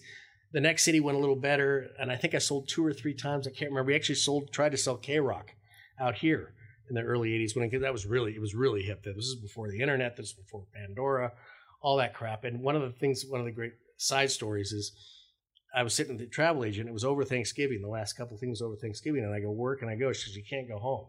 I go where can I go. She goes, "You can go anywhere we go." I goes, "Well, where do you go?" She goes, "Well, we go to yeah, we go to Jamaica." There was a dead show in Jamaica. It was actually this astounding music festival called the World Music Festival. The Police, Black Uhuru, Grateful Dead, Beach Boys. I can't remember. Just went on and on, like you know, fifty bands. And I go, I can go to Jamaica, and then that's a whole other story, crazy, wild story. But so I went to Jamaica, and, and the Dead came on at 4:30 a.m. This when I really realized. I mean, I, I'd, I'd seen him for years already, but they came at 4:30 a.m. There's probably hundred people still awake. Uh, maybe I'm exaggerating, but I don't think so because you know it was, it was exhausted. It was everything in Jamaica is late. You know, it's soon come, man, soon come. it's supposed to start at 8:30. I think it started at 10:30 or 11. You know, and so that all these bands. So anyway, the Dead come on as the sun's rising, basically, and they and uh, they, they everybody's asleep. So I walk up, you stand, and you know, me to you to Jerry Garcia. I look over, and the guys uh, who's supposed to watch the backstage is out cold. And so I walk back, I sit backstage, sit next to you and me with Jerry Garcia playing guitar. How you doing, man? I go, I'm good. You know, said, yeah, good. Have you enjoyed the show? I said, yeah, loving it. And walk back out, sat, watch the show. And they, and again, the thing I loved about the Dead, they played four and a half hours anyway. Even though, the, even there was nobody there. I mean, even though no one cared, half the people woke up. So anyway, I'm getting way off the subject. So that worked. We did a bunch of commercials. My uncle gave me my next commercial and then i had a reel. What you need is something to show. I had 10 commercials as a reel.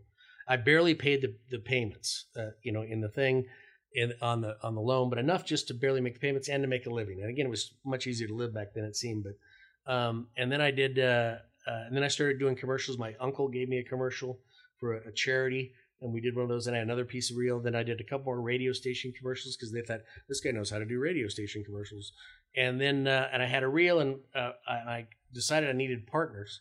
And uh, Don Race is a really close friend of mine, and, and Blair Stribley. Uh, I said, "You guys want to get into this?" And they said, "Sure." So they they joined me up, and Blair sent my reel to his friend of his who was his art teacher in high school, who is now a commercial rep in Chicago. And the guy sent us an email and said, "You guys could make a million dollars here." So we said, "Okay." So we rented a, a place in Chicago on Wacker Drive that was an apartment that they lived in and an office, kind of like you know about as you know three different three two bedrooms, three bedrooms. I don't remember, but and so they lived in the apartment and had the office, and they just cleaned it all up and be the office, and they started to sell, and we got extremely lucky with the. Uh, well, actually, uh, there was all these like uh, who's the, who's the guy in NCIS, uh, really good looking guy. Um, I can't remember the guy's name, but we did that commercial. We started to do a couple more commercials, and um, and then uh, I w- again was kind of cocky when I was young, younger about this kind of stuff. So we turned down a lot of commercials, which worked, even though we didn't have any money. We kept saying, "No, we don't want to do that. We do that." So one of the third or fourth commercials I did was Michael Jordan's very first TV commercial, and the star of the commercial was Freddie Savage. Fred Savage, who now is a director, who was the young actor on the Wonder he was Years. probably five or six years old, and it was for Chicagoland Chevy dealers. Anybody that's ever uh, grew up in Chicago seems to remember these commercials. It's Michael Jordan shooting a basketball. You know, it was all very cool in the '80s. But anyway, that kind of put us on the map. and did that win the Clio Award? No, the the one that won the Clio was the uh, was Prell. It was by a bunch of guys. I really That fun, was a shampoo, right? yeah, really funny TV commercial. A guy throws uh, another famous comedian's in it, but uh, before he was known. But guy throws his fourth ball, and the guy walks out and goes, uh, um, "I'm gonna have to, I'm gonna have to pull you out." He goes, "I'm gonna bring in, I can't remember the guy's name now." He goes, "I'm gonna bring in Cats. He's got those nice highlights." and then it goes on, "Men don't really talk about their hair; they just want it clean." We did a number of stuff. We did And you started making significant money. And how did you get yourself to the point where you made the transition from television commercials to film and television, which is a very difficult thing to do? Well, the goal was always, you know, to be do movies like everybody. You know, everybody want to make, make they want to make a movie, want to make movies. You don't realize until you do it that there's only about. Well, I mean, uh, the first time I made a movie, there was, you know, I, I went to the DGA breakfast and there's and there's 220 people there. The Directors Guild of America, which actually has their building, it's a beautiful building on Sunset Boulevard across from the Laugh Factory. And it's astounding to think there's that many. I mean, but when you're young, you think, oh, there'll be millions. There's hardly. You know, I mean, it's it's really a pipe dream for everybody to think you could make movies. But anyway, so uh, I had had done that, and then uh, and we've been pretty successful. And uh, and this was, you know, Michael Bay was my was contemporary. I was doing comedy, but he was. There's a whole bunch of us that were kind of, and all of a sudden it came became. I got lucky, became hot to be a commercial director. And uh, in hindsight, actually, I'm glad glad it turned out, but um, I got a call. I got a call from an agent out here in LA, a guy named Paul Kelmanson, who's the manager now, and he says, "Hey, I, I could, I, I think I could get you work in LA." And I'm like, "Yeah, go ahead, give it a shot." And he goes, "What do you want to do?" At that time, thirty something had just come out, and I had at thirty something. I don't know you younger guys don't know this, but television was bad till that point. It was all Dukes of Hazzard and you know, and and, and Hill Street Blues was kind of the first of it. But the thirty something came around, and I watched. I'll never forget it, how why I decided there was a show about the menorah and the Christmas tree. And it was she was Christian, he was Jewish, and it was about and and I cried at the end of the at the end of the thing, and I you know I was like you know I cheered up. I was like oh that's so sweet, and I, I'd never done that on television. So uh, he goes, "What do you want to do?" And I says, "I'd like to, you know, I thought I'll I'll do step by step. You know, I'll go commercials, TV, movies." In hindsight, probably was a dumb idea. I probably could have jumped right to movies because sometimes they pick movies. I can't believe who they pick for movies. But anyway, that's another story. But anyway, so uh, uh, I and he sent my reel to uh, Ed Marshall, and it was again one of the greatest experiences in the world. That both of them, I mean, again, lucky. I was lucky as hell. Ed Marshall was. Ed Zwick and Marshall Herskovitz. Got it. Okay. And, uh, where were they at the time? They were at thirty something at ABC, Got it. Okay. and they With were Peter Horton, the guy who looked like me. Yeah, and they were it actually does, and they were going uh, out of their way to not hire regular TV commercials. I mean, TV directors, and mainly because at that time it was all about the schedule.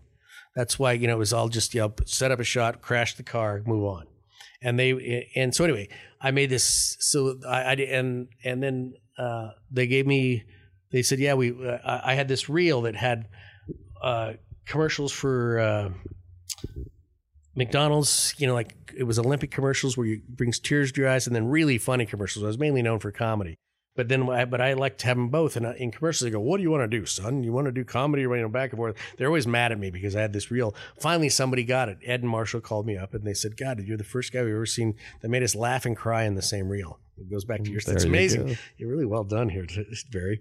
And uh, so uh, they they said, uh, um, and I said, uh, okay. And they said, would you like to do a, do a show? So I said, sure.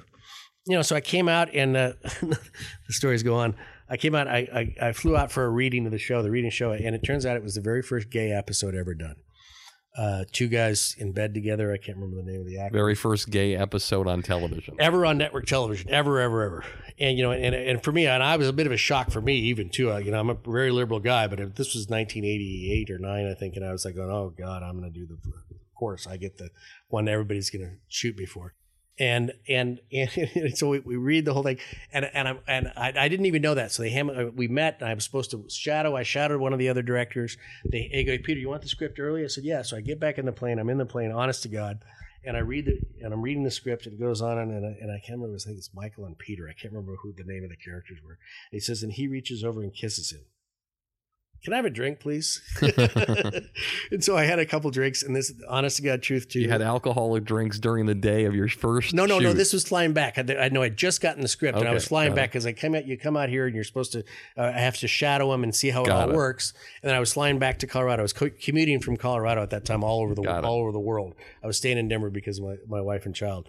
And uh, so and so and I and honest to God, I get picked up at the airport by. Actually, I wrote an article about this for an advertising magazine, but um, I got picked up at the airport by my mother and my aunt, who's a nun and uh, you know, again, this is Irish Catholic. We have nuns and priests and monsignors and all that in my family. And I hop in the car, and I just read this script, and they turn to me and says, "So, what's the show about?"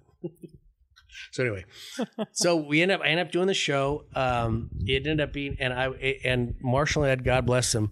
I couldn't believe it. was you know it was graduate school, postgraduate school for me because they kind of let me do whatever I want, and but they were very critical. And then you'd watch dailies with them, uh, every, with a whole cast and crew, which doesn't happen I don't think anymore. And you'd watch dailies and they would criticize um, I ended up doing a really, uh, really did that one, and then uh, and and on the set, we're on the set. This is another great thing. There was a big uh, love scene between the two guys. All the ABC executives showed up. Everybody was wigged out. Everybody was nervous. And Ed walks onto the set and goes, "What the fuck is going on here?"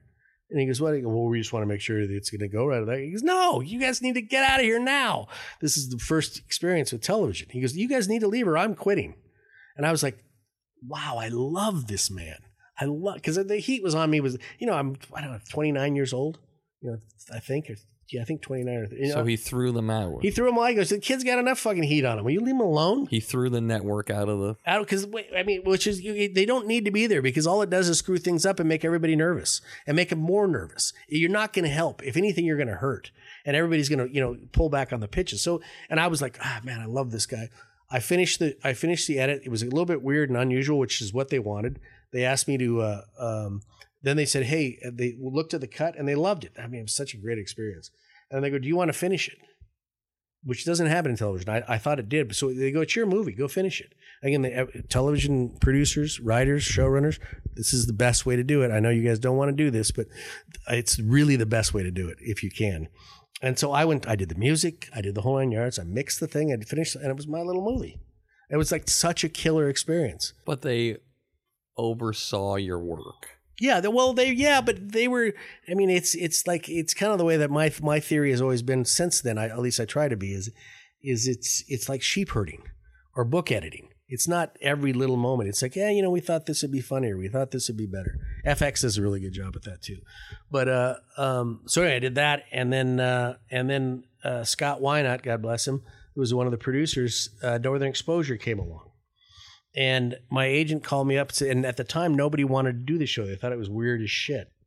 And she sent it to me. Goes, ah, you're weird. I thought you might like this, and I read it and loved it. And I, so I did the first couple Northern Exposures after the pilot and the pilot was just him and and uh, Joel sitting in a boat.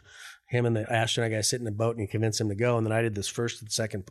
And and and the, at the time, CBS hated the show. It was a, a J- Josh Brandon and Josh Fal- Josh Brandon uh, Falsey, James Falsey. It's been years. Um, uh, were really hot off of um, a couple of their shows they'd done. Uh, Saint Elsewhere and something else. And they owed him an eight episode commitment. So they said, go ahead and do this. We did it non union, unbelievably, in, in Seattle for almost nothing. Very, very difficult shoot. Very difficult. There's million stories that I won't get into that. But they, uh, um, and they ended up, uh, and so while we were doing it, they thought that the show was going to be so bad. We, they said, do whatever you want. You know, they would pretty much say, yeah, go ahead. You want to do that, do that. You want to cast that, cast that they put it on in August, which was the they called the death. They used to be the death. Again, this is way before all everything that happens now. But back in then, August was everybody was nobody watched TV. They thought, and it worked. So that worked, and then things just started moving from there. And you know, and so it's been it's been fun as hell. Talk about how Suicide Kings happened.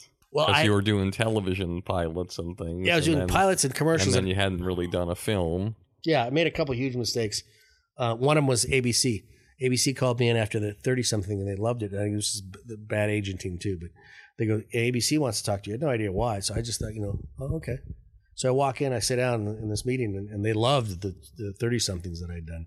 And they go, so what do you got? And I had nothing. I could have had something, but I had no idea that's what I was supposed to do. I thought I was just coming in to say, hey, nice to meet you. Did a great job and pat me on the back or something. But instead, I, you know, so it was a huge missed opportunity that, again, a good agent, we, you and I have talked about this, a lot of good agent would have said, hey, man, prepare something, get yourself ready, because, you know, these guys really want to see you. Know, so anyway, uh, um, so then I'd done a, I was kind of staying in commercials because commercials is, is prostitution, basically. Uh, They pay you a phenomenal amount of money to lay down and bend over and, and you know, I mean, they do. I mean, it's tremendous, but it's a terribly. I'm always amazed that they hire commercial directors to do um, movies or whatever. I mean, even that they hired me, honestly, because ultimately it's such a committee decision thing. You know that it's so difficult to do anything really great. I mean, unless you're Joe Pytka or a couple of the really top guys. Joe Pytka, for those of you who don't know, to me, it's amazing that this man still works in our world because Joe Pytka is somebody who just screams and yells at his staff in front of everybody, in front of the cast. He looks like he's got long, long hair. He's hunched over Like six foot five. and he is the you talk about the dark and the light when you have him on his good side he's a loving man but when he gets on the set he is dehumanizing I believe that's all an act, though. these days that happens you're normally sued and fired yet people keep hiring him and this goes full circle because Jay Mohr did the Super Bowl campaign as the agent for Diet Pepsi Right. and Joe Pytka was the director. And the first time on the set that he screamed in front of everybody, Jay did something that very few people wouldn't do and jeopardize his job. He went right up to Joe in the middle of everybody and said, Hey, Chewbacca, shut the fuck up and leave my crew alone. They're my crew as well as yours, and don't treat anybody like that ever again Right. and I couldn't believe that he did that, but there was no more outbursts. Well, that also, I mean, you also realize as people push as far as they can. I, I find that with actors. Sometimes, you know, they, they, they, they're going crazy. You go crazy right back on them. They respect you. But uh, but I do think that the it, Joe Pick is part of that deal. Is when you realize in the commercial world, it intimidates the shit out of the client. And the client, I mean, these people work seven or eight months on thirty seconds. We just did these commercials. Good friends and we these huge commercials for uh, Miller Beer in Texas, and they were very funny. Uh, and we kind of uh, um, we just made them. Uh, you know, it was Jon Lovitz playing the liar character back when he, back when he was really big on Saturday Night Live, and like he walk into a a, a bar, uh, a two step bar, and and the guy goes uh, walks in, what do you have? And you know, John goes, ah. I'll have whatever he's having. He says, and give it to me on the house. And the guy goes, uh, why would I give it to you the house? And he turns back and looks at the dancer. He goes, because I'm a dancer. and she goes, "Oh, really? You're a dancer?" He goes, "Yeah, I'm so good. I only uh, I only use one step." You know, so they're really funny. And there were five or six of them. We spent, I think, it was two and a half million dollars. And and I was really excited about it and thinking, "Oh, this is going to change my career." Once again, this typical up and down of this industry. Um, and then I got a call from a really, he was a really good friend of mine. Found the creative director had his own company. He'd really done a great job. And he goes, "Oh, the people loved him." He goes, "We played them in front of all the beer distributors in Texas." And uh, and he goes, "We th- I thought it was a home run." He goes, then I saw this one good old boy in the back stand up, says, I think he looks like a New York queer. Bam. Two and a half million dollars dead. Because, you know, John, you know, you know, you know, John is, you know, da, da, da, you know what I mean? That's just his character. But, you know, they didn't like it. But again, that's the, the uh, going back to advertising. That's the astounding thing about advertising. So, how did you go and get this first film, Suicide Kings? How did it happen? Yeah, well, I'd done a bunch of stuff. I was offered the pilot for Party of Five, like a dumb shit. Again, stupid thing. I had a commercial. Again, bad agency. I had a commercial commitment. Uh, a, a good agent would have said, "Yeah, just go do," because they they've been very loyal to me, and I was paid getting paid fortune. And I said, "Well, I can't really do these dates." And a good agent would have just said, "Yeah, just go do it. I'll just drag out the negotiations a week. You learn all this when you get older. It's just, I'll just, I'll just make, just be a pain in the ass. Go do it real quick and come back." Uh, these guys were great. Chris Keyser and Amy Lippman, they were great. I came and did the first episode of them. Mainly what I've done, if I've not done pilots, I've done the first couple episodes because sometimes they want to fix them. I was known as a fixer. So I came into, and I did Party Five, ended up being a producer director on Party Five. Had a great time with that one. And then uh, um, they were looking for a, a director, and the American Gothic came in as a pilot. And it was very, this is probably the beginning of good television, even better television. Now, am I wrong, or did Shaun Cassidy Shaun create Cassidy, that show? yep. Shaun Cassidy, everybody. If you don't know who Shaun Cassidy was, he was Teen a Idol. Teen Idol, did Do Run Run. Great guy. Look it up. Here's a guy who never created a television show in his life, was as mainstream and as the light as humanly possible. Mm-hmm. Yet he was able to create a show that was dark, edgy, unique, special. One of the most original shows that has ever been on television, but unfortunately got canceled. But and Sam Raimi was one of the producers. And uh, Sam was great about you know, and it was and it was. I mean, now everybody thought it was. Everybody thought I was blowing it all the way through it. They they sent a uh, they sent a poor woman I don't know if she's still in the industry to come out and supposedly watch me. And uh, you know, and uh, and she buried herself, and there's all these great stories about the saying that the, the show would never cut. Luckily, again, I got very lucky. I had Pietro Scalia, who's Academy Award winning editor that was a friend of Sam's.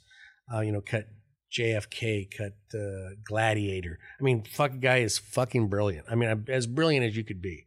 I mean, could make you know. I mean, uh, uh, and and while I was out there shooting, I was shooting. I was on the back of this um, uh, camera car, and I was uh, trying to avoid all the stress because it was very stressful.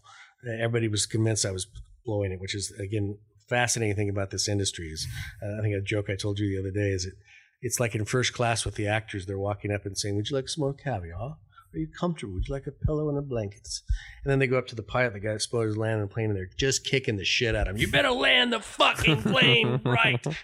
That's this industry, you know. And if you don't, you're fucking gone. And I'm gonna. You know. Anyway, so there's all this heat on me, and uh, and I'm so I'm shooting all this weird stuff, and and and Pietro goes, "What are you doing?" He goes, "What do you mean?" He goes, "You doing this stop and start with the camera? This back in film days." And I go, "Yeah." I goes, "I don't know. I was just driving by. I thought it'd be cool." He goes, "Well," he goes, "Do me a favor. Keep doing that." He goes, "Why?" He goes, "Nah, I got this working. I, I got this working out." So he ended up using all this great stuff.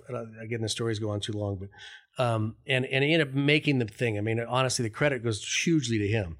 And uh, and then years later, I run into him at uh, in, in a I think it was a restaurant, and I go and a Gladiator had just come out, and you remember Gladiator, right? You remember the hand at the beginning Yes. and the hand at the end. yes. And I walked up and I go, "That's fucking you, Pietro."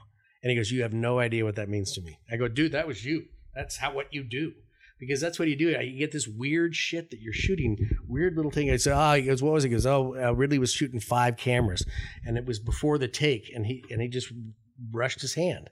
He just, you know, was just walking by. That was not scripted, you know that, and that's a brilliant editor. That's a guy that has just this astounding ability. Um, so anyway, I got lucky with Pietro. We ended up doing the show. Everybody thought it was going to be a mess, a complete mess, and it turns out that uh, Sheinberg, who used to run Sid Sheinberg. Sid Sheinberg, used to run Universal after it came out, after they did it, and again, uh, I mean, it was to the point where I would get in the car and call Pietro and says, "They they all say I'm fucking this up, am I?" And he goes, "No, no, ignore them. You're doing great. This is great." Again, it's such an amazing thing for you podcasters to hear. They're killing me. I mean, they're killing me. I mean, they walked up to the set, and, and I'll, uh, I'll still I'll give a shout out to her, Tanya Lopez from the from CBS at the time. The limo pulls up. I think, ah, fuck, and and everybody goes, oh, Peter's out of here. They're firing him. And so the, uh, they walk up and they go, hey, Peter, we just want to talk to you about what you're doing with Gary Cole, who was again brilliant, incredibly great guy. Uh, he goes, You're playing Gary Cole like your best friend. And she even used her hands up like this, like the devil. And she goes, He's the devil.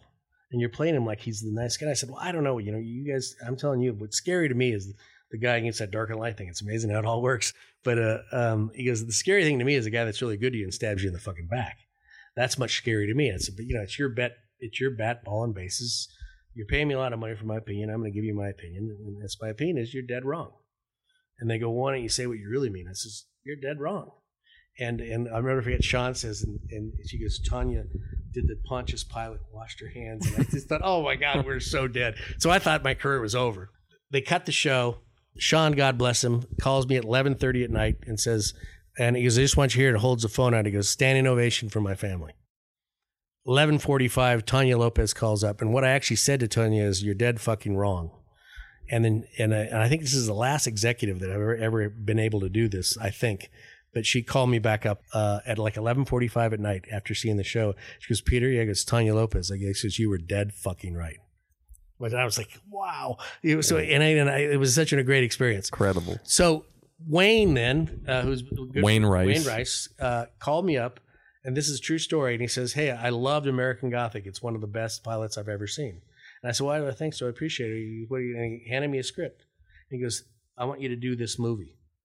And I go, what do you mean you want me to do this movie? He goes, I, I want you to do this movie. And I said, that's it? No, no audition, no, no nothing. And he says, yep. He goes, I'll do it. He goes, you don't even want to read it? I go, no, fuck if I don't have to dance for anybody. I don't care. We'll figure it out. We'll make it work. You agreed to the movie, your Without first reading movie, it, without, ever reading the it. script. Well, because it was such a it was such great faith in my in, in not only my ability, But the idea that it's like you know, I mean, I, But anyone could come up with you and say they have faith in your ability. but this was this was back then, you know. It's like I wanted to make movies, and and the idea was that that you know he told me a blue that was Christopher. So we're trying to get Christopher Walken. Okay, I'm in. You know, I mean, I, I you know you got one of the most prestigious guys in the world. You know, and yeah, and and then I read it and it was great. You know, I mean, uh, you know, so but, now, did you have to convince Christopher yourself? Did you have to meet with him? yeah, we met with him. We talked. We had to go to the hoop. I mean, there's all this stuff in independent filmmaking. We didn't have the money. We had the money, but didn't have the money. We had the money. You don't get the money until Chris commits. You, you don't have Chris. To, so we said we have Chris. We didn't have Chris. We had Chris. We didn't have Chris. So we and, and uh, Maury Eisman, who's the other, who's producers, I'm trying to work, who's trying to work with me right now. Again, says fuck it, we're just going to go the hoop. So we said we had the money. We said we had Chris, and we said we had the money and it all fell together in like the last minute and then boom it all worked and we started and and we shot it here in LA and shot uh 30 days and and it was the most probably the most fun I've ever had. Uh, one of the reasons legit came out it oddly came out of it because in an odd way because it was five guys and Chris and uh being five guys and Chris it was it was like a pickup basketball game. Uh first day we show up Chris shows up uh, he goes, "Will you tape me to the chair?" Because you know he's taped to the chair the whole time. So I said, uh, "Yeah, yeah, sure, Chris." So he's taped the chair. All the other five actors, including Jay, show up. You know, they're young, they're in their twenties, they're probably hungover, you know, smoking butts, you know, being cool, and they grabs fresh scripts off the table and they sit like they're going to sit. And we're, we're sitting there, and Chris goes, and we're like three lines into the rehearsal, and I had ten days of rehearsal at a, this big mansion I found on on Adams. Actually, I found it because we It was in the projects or something. yeah, it was way in South Central, and I found it because we had to find someplace we could just live. And we were driving by on this big giant for rent sign. It was this beautiful place that somebody had re- remodeled. It was a huge man. huge, and we, we were able to put everything in there. We could we had the crew in there. Everything was just great. It was a really good situation. But so Chris is sitting at the feet, Fagin at the feet. That's what it is. The kids are like Fagin at, at his feet, and they're sitting there. And Chris shows up, and, and we're really honestly in like the fourth or fifth line. And Chris goes, "Would you mind if I change and to the or something just ridiculously stupid like that?" You know. And I was like, "Chris, fuck, you know, you're you're Chris Walken, dude, deer hunter, you know." Whatever you want to do, you can do.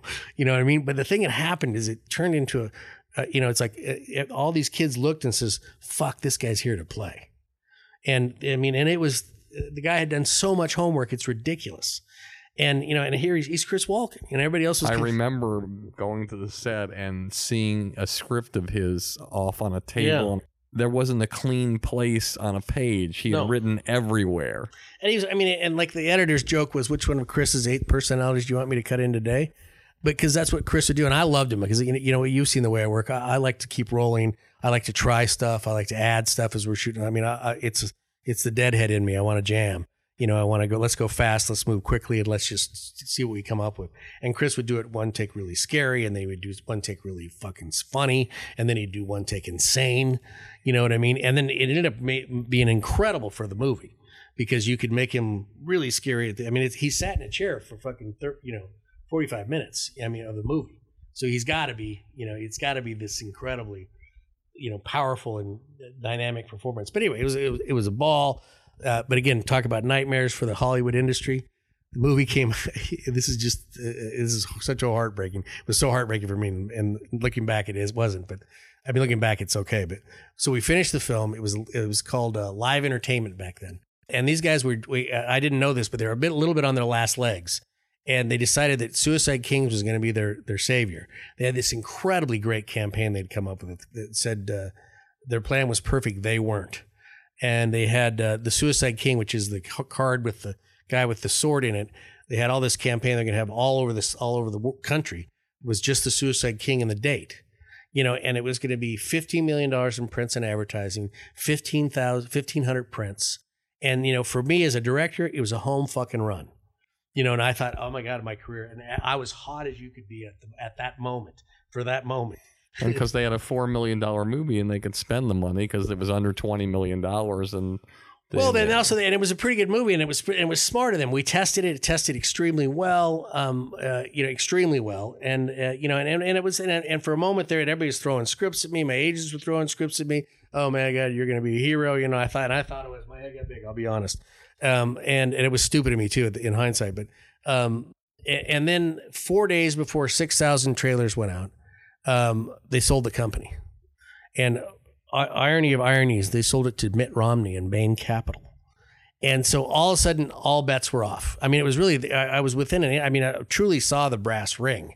I, I was getting, I was getting movie offers and all, and it all stopped. Typical Hollywood. It all stopped. And it was like my fault. And I said, what do you mean? What did I, I didn't do anything. So then Artisan Entertainment and this guy, I won't use his name, but this guy called me up, uh, who, who'd taken over the company. And, and by that time I was pretty, pretty dark. Um, and he was he's a nice guy, but he, I don't blame him. He just came in and they, and they always want to rebrand. And, and and again, for all you new people in Hollywood, it's one of the horrible things out there is regime changes.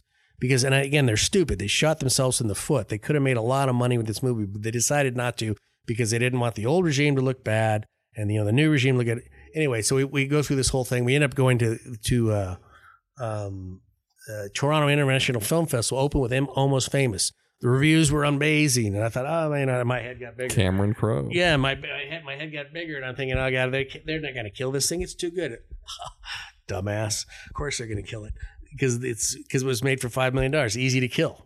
You know what I mean? If I made that's why Jim Cameron always says get him at least a hundred million into it. Then they can't kill it. But anyway, so long story short, movie came out. Did actually did fairly well. And we were supposed to meet. I can't remember the number. They said thirty seven sixty five, and uh, uh, per screen.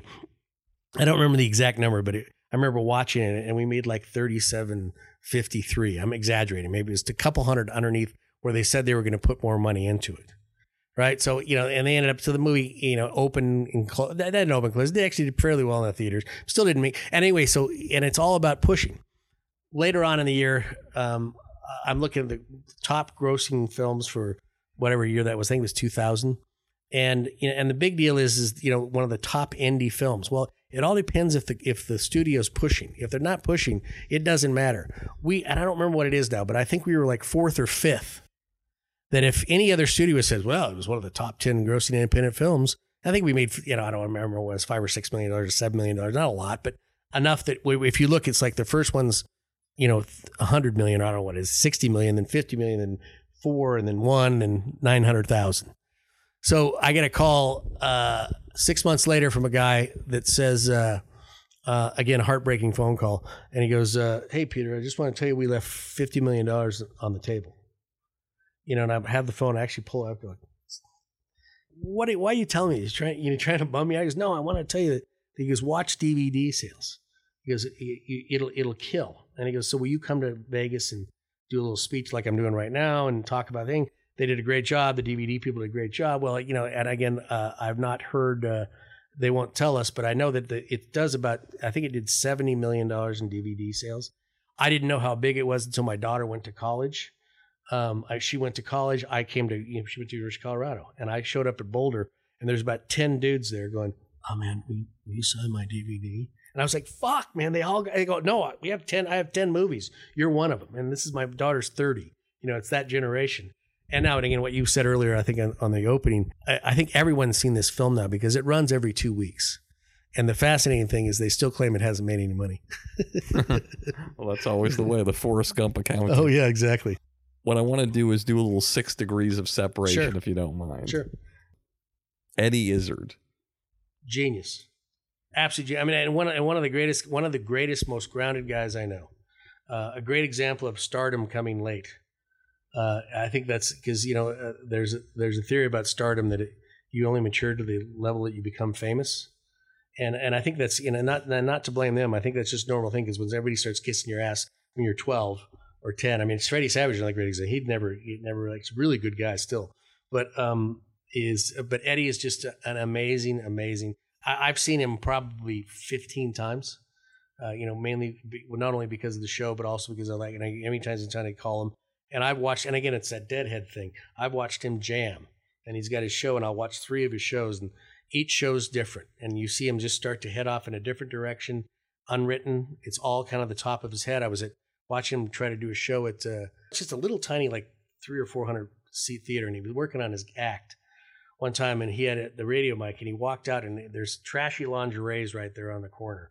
Can't remember the name of it, but and and Eddie's in the middle of the show, and just and uh, for some reason just decided to walk out, and walked out of the theater, and everybody, all of us are sitting there, and he starts interviewing people in trashy lingerie, you know, and the microphone worked, and it was it was fall down fucking funny.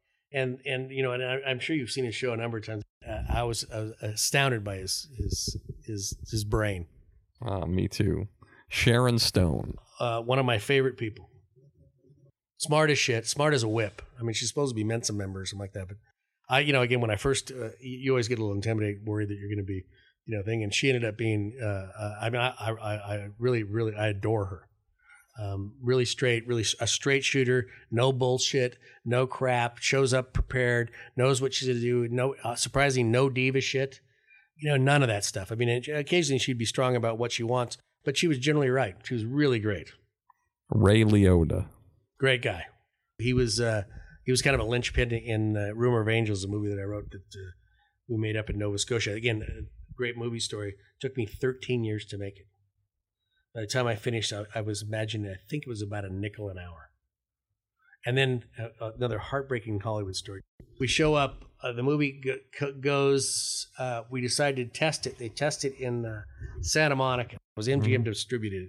It's this bizarre little deal, but again, and it's amazing how hard you push this stuff.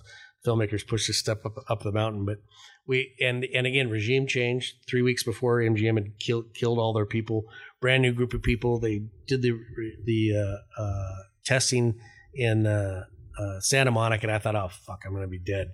It's all film students, they're all gonna hate the movie. It's a sweet little movie about a kid who, gets messages from the beyond, you know, and it's really beautiful. Ray, Ray Roy Wagner shot it, spectacularly beautiful movie. We just went for it, but anyway, so the, we're screening the movie. The movie finishes very stressful. The the testing's very stressful for a director. And I'm one of the few directors that like testing because I can actually fix things. Uh, I've learned this from all the pilots I've done. If they don't like it here, they don't like it here. I know what I can do to fix it, and I shoot a lot. So anyway, we're watching the the film. The film comes out, and they do the the uh, how many people would recommend this friend? And 19 and 20 raise their hand. And I think, oh my god, 13 years, it's fucking worth it. And it was just, and I, and, and then the, the second answer is I don't kind of, you know, like what would st- not strongly or would recommend this. The other guy's hand, so it's 20 out of 20 you know, I'm thinking, Jesus, I cannot believe this worked. And then they do the test, and I can't remember the number. The test was like 86, and you know, which is huge. And the movie's kind of like all over the place. And this goes back to your Dark Knight. It's really, really well done. But um, the uh, he so we finished the whole movie. And the people they asked, they have all these comments, and for a moment, it was like you know, uh, uh, uh, writer director masturbation because the guy was the guy that oh, it's a movie. It's about life. It's happy. It's sad. It's funny. It's dark. It's this. It's that. It's, and all these things, you know, like all these different things. And I'm just going, oh my God, Jesus, they get it. It's so fucking great. This is so great. They're going to love this movie. They're going to really put it out. This is going to be great. All this, all this effort's been so worth it. oh, such we, we, it's like it's like a drug. It's like heroin almost. Like you, you just believe and believe. And then they, uh, and then so, and again, and it couldn't have been better. The the people leave. I stand up and I turn around to all the marketing guys and everybody. And I go, "Hey guys, what do you think?" And MGM was kind of in the toilet at that point. Well, I, well maybe it still is, but at that time it was it was not doing too well. But the guy and the guy goes, "You heard him. How the fuck am I going to sell this?" And it's like going from the top of the mountain to the bottom of the ocean in fucking ten minutes in ten seconds. And I was like, I don't know, I don't know. I wrote it and directed and produced it. What do you want me to do? Sell it too? He goes, I don't know. How the hell do I sell it? And I go, I don't know. You know, like uh, I don't know, like as a good movie. and he goes, Why don't you tell me how to do that? And I go, that's not my job. He goes, let me explain how this works. We have these portals. We got these holes. Genre movie, you know, comedy, da da da da. You know, Whenever anyone says, "Let me explain how this works," run. Oh yeah, and when he, he talks about it, and I get it, you know, it's to some extent, and and he goes through the whole thing, and he goes, uh, you know, and and we go through the whole thing, and and at the end, the guy goes, uh, he goes, it doesn't fit. You heard the guy. It's funny. It's happy. It's sad. It's cool. It's like life. How the fuck do you sell life? You know, and I go, I, I go, I don't like driving Miss Daisy. And then the guy kind of goes nutty at me. He goes, Drive Miss Daisy. Everybody says it made so much money. It cost a billion dollars. And I give him, goes, There's about 900 movies that are like Driving Miss Daisy that didn't fucking work. You know, I'm like, oh God. so uh, they, they do the movie. The movie comes out, and I don't remember 200 screens or something just absurd. this is so heartbreaking. I decided to go to the movie. I decided I always go to these movies whenever I do a movie or whatever. I try to go and I go alone because you don't want to be around me. Because if it's not going well, I, you know, I, I go dark and I get quiet and I and I won't don't want to talk. So uh, I go to the Beverly Hills Cinema and I walk up. It's Rumor Angels. I'm going, oh, cool. There we go. And I walk into the guy, and uh, and I say to the guy, uh, uh, what uh, do you have uh, so I look around, I'm looking for a poster. And I go, hey, and so I walk up to the attendant guy and I go, hey man, where's the poster? He goes, who are you? I go, I- I'm involved with the movie. He goes, hold on, let me get my manager. So the manager comes up and goes, hey man, can I help you? And I go, yeah, where's the poster for Rumor Angels? He goes, who are you? He goes, I wrote, I go, I wrote and directed and produced the movie. He goes, ah, fuck, dude, I'm so sorry. They didn't send one. Oh, Can you fucking believe that? They didn't even send a goddamn poster. Luckily, I walked into the theater. For some fucking reason, it was packed. I don't know why. It's probably everybody's friends from every- that was in the movie. I don't know. It was the opening weekend, and people love the movie. I, I it's the same with Suicide Kings. I'd sit outside the movie theater, and they don't know who I am, and I listen to them as they walk out. They go, "God, that was a great movie." I blah blah blah. So anyway, another one of these just stories of heartbreak. Ed Zwick. He did the movie with Gwyneth Paltrow, Shakespeare in Love. And he told me a story about that. He said they developed uh, that her and uh, I mean he and Marshall. Marshall's a big Anglophile. Developed that movie forever, right? And somehow it got screwed up when it went from Weinstein to Universal. Ended up in the ended up winning the Academy Award. I don't know if you remember this, but and I was watching Academy Awards, and there were 15 guys on stage. This is when they stopped using, decided there was too many things. It, they went through all the producers, and then they came up to Ed, and just as Ed was going to come up, somebody from Weinstein Company pulled Harvey in front of in front of Ed in the microphone, and and I saw I watched Ed drop the microphone, like. "Ah, fuck." You know what I mean? And then you just realize, God, they fuck everybody. and and then you know you realize, I think you got a Kevin Ward, God bless him, and he's a great. He's but they're good guys. You know, you just realize that it's. Your best cocaine story. Oh, I would. I was very lucky that I didn't really like cocaine. I'm wound up enough. You know what I mean? It's like I, I remember when I. I mean, I was. This is way early because it hit Boulder early, like in the 70s, and I had friends that were flying to Bolivia and all that stupid stuff people did back then. And uh, I remember. I never forget sitting in. I think it was 79 or 80. I think it was 80. And I was sitting in a party, and the, back in the days, and everybody was in a bathroom or a bedroom doing blow. So I, I did not do it because I just, you know, I was like, I was a weed smoker, and I didn't want to. I don't want to get up. I want to get slower.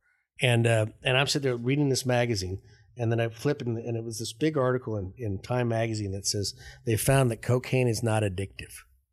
And I'm sitting there thinking, all my friends are horribly fucked up on this drug.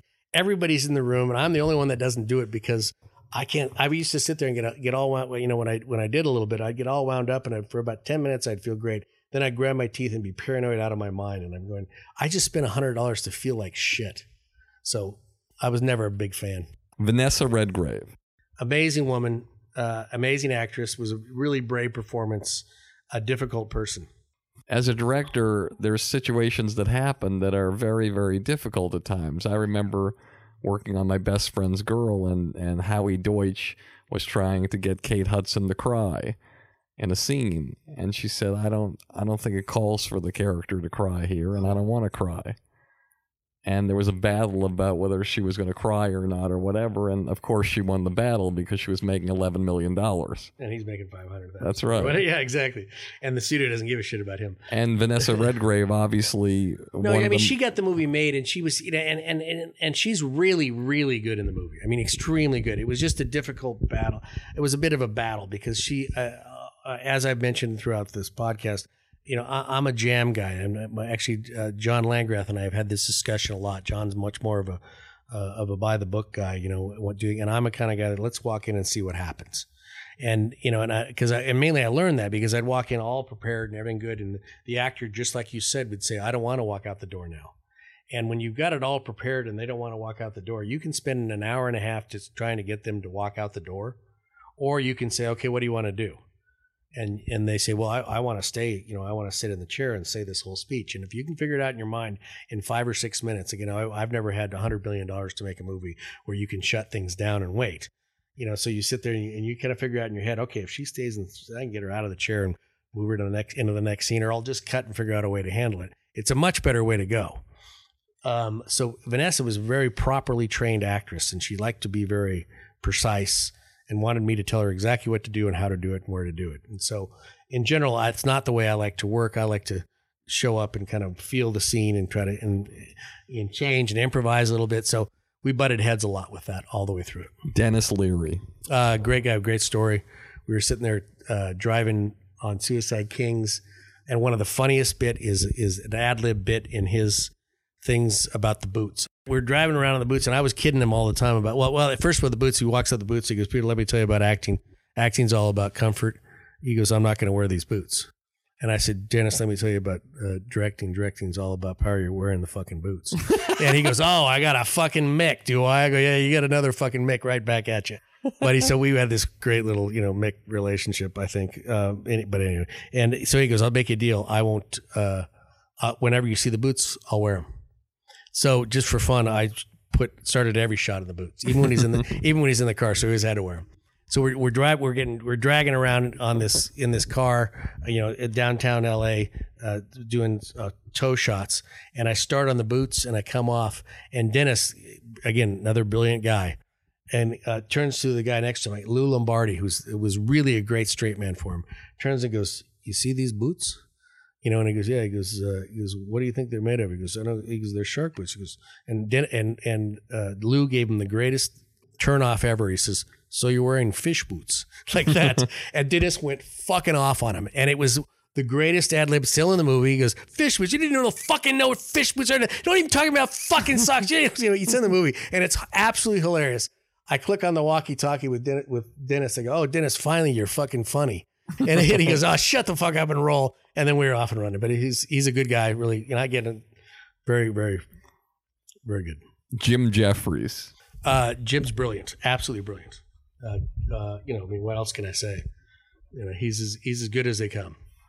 I think you know his his ability to uh, he has an amazing ability to take well, like he, he's he's now doing this gun control thing, and uh, you know, which would be scary for almost everybody else in the world, but he can walk this wire uh, unbelievably well. And I mean, I was with him when he kind of came up with it. We were sitting in, I, I own a bar and I own a part of a bar in Melrose, and we were sitting in the bar one day, and Jim turns to me and we're sitting there talking, and and Jim goes, you know what they should for gun? This is after they just killed the kids, I think. I don't remember what it was. Some guy had done something crazy, and he goes, uh, you, you know, we should we should have insurance for guns. And I go, goes, there should be insurance like cars. If you got a gun, you got to have insurance. If you hurt somebody or kill somebody, your insurance has got to pay for it. And then he, and he goes, and then it'll be it'll be expensive. If you if you got a gun that kills a lot of people, then if an AK forty seven, and I go, that's a fucking brilliant idea. So as we're talking, he goes, well, like in Australia, and this guy starts talking to him over on the other side of the bar, and it gets fucking crazy within 10 minutes. Ah, you my Second Amendment right. And Jen, fuck your Second Amendment rights. You don't, you don't even know what the fucking, what's the First Amendment, asshole? You know what I mean? And then they start going off on it, and Jim just starts going, you don't even know what fucking the amendments are. Next thing you know, it's a month later, he's got, he's got this killer, which is in the show. It's, it's the last, you know, in the last season, he has just, just abs- the second season, he has this killer argument about in, in Australia, they uh, they had this thing. They all decided that uh, enough people, uh, 36 people were killed by this crazy guy. And the next day, all the politicians sat down together and says, you know, we should probably. It's a great one. Has great jokes. We should probably ban guns. And he goes, and the Australians all kind of thought for a moment. and They said, sounds reasonable. He goes, in America, you kill 21 six year olds, and you say maybe we should do background checks and and America goes, "Don't touch my fucking guns." And Jim has this whole theory that it's uh, it's like heroin. It's like a heroin addict, and it kind of is. Oddly, you know, if like if you go you go to a heroin addict, I'm gonna take your heroin. Don't take my fucking heroin. You know, it's not like, well, let's talk about this. Maybe guns are stupid. It's like, don't touch my fucking gun. So anyway, brave, brave guy. Well, something you said about legit earlier. Uh, I, I, don't know if you mentioned it in, in the opening, but um, legit, I'm obviously incredibly proud of. But one of the things that really made my day is it. Uh, two people I heard from in the middle of JIT. They said I heard on two different interviews. Uh, one was uh, Carl Reiner, uh, and the other was you're just talking about All in the Family. Norman Lear. Uh, interviews. I said, "What do you like right now?" Both of them said, "Well, I really like this show legit," and it, it made my day. I mean, it was like I even went to John Landgraf at the time. I said, "I'm done." John Landgraf, the president of FX. I said, "I'm done." He goes, "What do you mean?" He goes, "I'm done. This is these are two two these are like you said, guys I really like, guys that kind of that really, I mean, incredible guys. They both said that this is their favorite show right now well, I when mean, it was out. Well, I mean, the show. I mean, you got. I love I love that. I mean, what happens in the show? You got a guy with muscular dystrophy. Right. I mean, it's just that came from my dad. Going back to that idea, that's it be. Well, it came from Jim's comedy. He had the, it was a small little bit, really funny bit about uh, taking a guy to a hooker, and then uh, as he as, as he went uh, dealing with my dad throughout this whole two years. That all came from my dad. I, and I wanted to put that character in there. So because my dad was always again funny with muscular dystrophy, and it, and the thing that was really amazing, the thing I really liked about it is that people with handicap loved our shows. Any kind of handicap loved it because Jim, especially in a, in, a, in, a, in his character, and this is what I try to do the shows. They didn't make any big deal of it. Just a fucking guy in a wheelchair. He's not like you know, oh poor guy. He's like, you want to get laid? Yeah. You want to get high? Yeah. You want to party? Yeah. You let's bring him along. You know, so it's fun. Agents. Um, interesting subject. Uh, in general, I mean, the, the the fascinating thing about agents, I think, and I think nowadays, I think there's too many clients you always have this thought that the agents are going to mold your career and make you help you and turn you and make things work for you and open doors for you. And in some ways they do, but ultimately agents are heat seeking missiles. You know, they, if, if you're hot, and I've been hot three or four times, and I've been cold as shit three or four times. It's a great thing about this industry. I mean, the, the true true joy in this industry, I think, is longevity um, because I think that's the only thing you can look back and say, well, fuck, at least I'm still doing it. But um, the idea that, that, you know, but when you're hot, you're the hottest guy, you're the smartest guy, you're the best looking guy, you're the most interesting man, you're genius, you're brilliant. When you're not hot, it's like, I'll call him back later. You know what I mean? And you, in a perfect world, you'd have an agent that would be, that would help you and through all the times. Um, but so. Jay Mohr Oh, Jay. Oh, I got a bunch of stories about you. Well, just Jay. I mean, one of the great ones was is Christopher Walken begging him to do uh, uh, to do his his deal. I somewhere we have it on tape. Uh, we walk in, he goes, Jay, do me. You know, it's like Jay's like, no, I don't want to. It was when he did Christopher Walken's Christ uh, Psychic Friends Network, and he he was going back and forth and back and forth, and Jay fi- and then Jay finally did it, and and it was absolutely when somebody videotaped it. I, God knows where it is. Um, but no, we were you thinking of putting that in the movie? No, we just thought it was just we, it was just a good gag. You know, it was all the way through. I mean, another great story is that Jay can do him damn near perfect. And one of the most amazing stories about Suicide Kings for me was is after a while I got here. Well, Jay will actually tell you this story. I, will it's again where I like Jay. We were sitting there and everybody was going crazy, and, and for a while everybody started doing Chris. I mean, to the point where because Jay was started doing it, and then and and then you know, and even the AC would come up and he goes and take two, Malka. You know what I mean? And it's like, oh my god! And I got to the point where I and I went nutty. One night I was like, I just couldn't fucking take it anymore. It about ten o'clock, and again, this is and it's a bunch of boys. You know, it's like a basketball game again, and I'm the coach. And in the middle of the night, and I just and I couldn't take it anymore. I threw my headphones down, knocked the monitor over, jumped out of my car, and peeled out and bolt and bolted out. The AD called me, and goes, you know, what are you what are you doing? I go, I'm fucking out of here. I got, I, I forget it. I, I'm just going home. And the next day, Jay walked over me. The only one that did too walked up. He goes, "This is exactly what we needed. Well played, young man." Fantastic. Sam Raimi. Sam always wears a goat and tie. He's very proper. He's really, you know, uh, uh kind of the opposite of me. Um, he he would when American Gothic, we'd have meetings every now and then, and, and they were worried, so he'd come down every now because they were terrified, as I mentioned earlier. And they would come down, and Sam was so great. He goes, you know, goes, so uh, Peter, just give me a couple more jumps. And I go, he goes, you know, jumps scare me a couple more times. I go, okay, Sam, that's it, because that's it. And he goes, I'm sitting here talking with you right now because they want me to talk with you to make it sound like you, but you know what you're doing. And he was, God bless him, good guy, legit, and the process. Uh, well, you know, I mean, obviously, I'm a little bitter because, uh, well, not bitter is the wrong word. I want to say bitter. I, I, would never, I didn't understand why they canceled legit because, uh, I mean, I, in hindsight, I probably do, but uh, legit uh, on Rotten Tomatoes is has got I think one of the highest scores I've ever seen for both seasons. It's like 98 and 100% and 96 and 100%. People are, are rabid fans of it. Um, people that like it love it. Uh, uh, it has, you know, like you were saying, that light and dark thing. Um, so, uh, you know, why uh, we got, we are the first season, you know, FX has this theory of throwing things out the window, as they call it, and seeing if they land. I think that was a really good idea for 10 years ago, or not 10 years, five or six years ago. At least they made a poster. Yeah, exactly. Well, well, don't get me wrong. There was a second seat. We went to Comic Con uh, and, uh, and the actors with us. They invited us to Comic Con. No panels, no nothing. And we looked all. And every other show was there. We looked everywhere for it. We finally found our poster behind the bar, which you think might be a good place, but there was something right in front of it. Dan Bakkedahl was going crazy, going, "Oh my god!" There was no, there's. But anyway, that's just eh, it's it's the odd thing about the industry. It's not you know, it's not it's a weird thing. Every now and then I, I've told was telling my girlfriend this. She's a she's a, a writer and she's got the stamp. She's got a book now that, and I said if you get the stamp, you're good. And the stamp, uh, good in Hollywood is really relative. It, it's it's completely about what, and the stamp is you're good by some tastemaker. It could be CAA, it could be William Morris, it could be Steven Spielberg, it could be some actor that decides to work with you. Because I don't know about you guys, but I've seen a lot of movies. This movie's great, and it's not very good. But the guy ends up, or woman, or whoever ends up having this huge career because they give him a couple shots and somebody decides that he is. And one of the greatest things you could have, I mean, it's one thing that, that I realized, like from Suicide Kings, when it got hurt, uh, when it got, when I got, when it was uh, pushed away, so to speak, it, you know, it, everything took a huge dip, and I was gone from the point. And like American Gothic, American Gothic, when it came out, I had. Uh, Every, about nine pilots offered to me that next year. I picked a pilot that ended up getting killed uh, because we technically couldn't cast it. That's a whole nother story. Um, but um, and then and all of a sudden, and I came home to my wife at the time and said, "Okay, roll's over." And she goes, "What?" It just you know, and I said, "Yeah."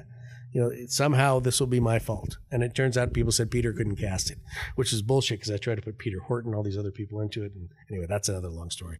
Brad Garrett. Brad Garrett was uh, what, just a great story about him. He was he really wanted to do Chris, uh, Denis Leary's role, and he was always pissed at me. He's a good guy. I really like him. Really funny guy. Years ago, years later, I run into him. Brad Garrett is you know he has nine times as much money as I do, and nine times more clout and fame than I'll ever have.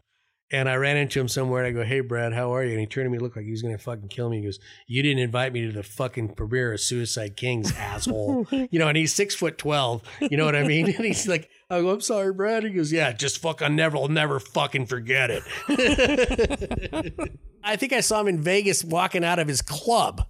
You know, I mean, it's like Brad, you really it's that big a deal. You know, you've got you had 12 years on that other show where you made a billion dollars. All right, Brad Williams. Went to the Universal first with Eddie for the April Foolishness, and Brad was deep in the thing, and I, I started watching Brad. He was, and uh, I came April out. April Foolishness was this huge show that Kevin, Kevin and and Bean Bean.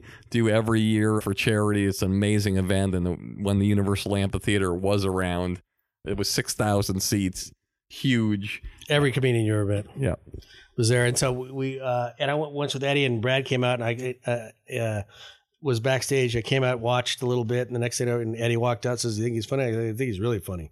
And Eddie's a pretty give, pretty giving guy. He goes, "Yeah, he is really funny."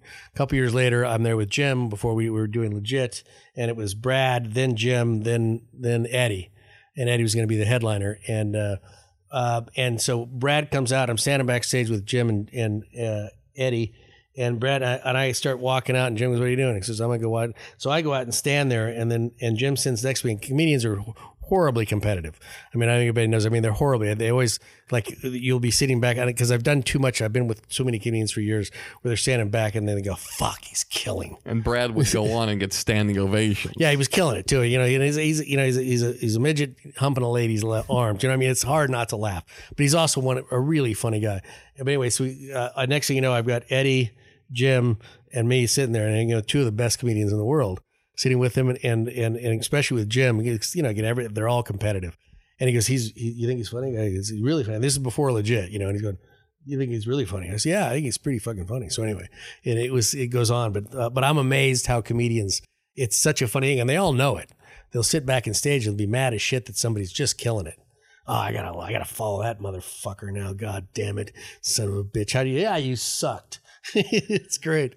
But the greatest gift, if you are an artist, is to have somebody like Peter O'Fallon, somebody work with people like Eddie Izzard and Jim Jefferies, and then the next person that you want to do a sitcom with, you get the call when you're Brad Williams, and that that's the ultimate compliment. I should tell the story. As Brad called me and says, "My dad, my dad's favorite show was legit," and he goes, "And I'd, I got this idea for you that I'd like to see." So I went and saw him at uh, uh, Darwin.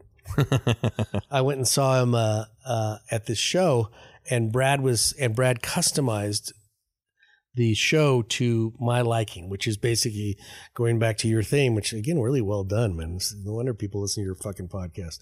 But uh, is it uh, is it, so it was dark and light. It was really funny, and then he starts talking about his dad had having cancer. And you know, and and and how it worked, and how his dad's helped him through it. So uh, it was, you know, it was uh, a really smart of Brad, and B because usually I won't do that. You know, I mean, I'll, I'll go and see a comedian, but you know, but anyway, so did a great job. Awesome. Your proudest moment in show business. Oh wow, that's a tough call. Uh,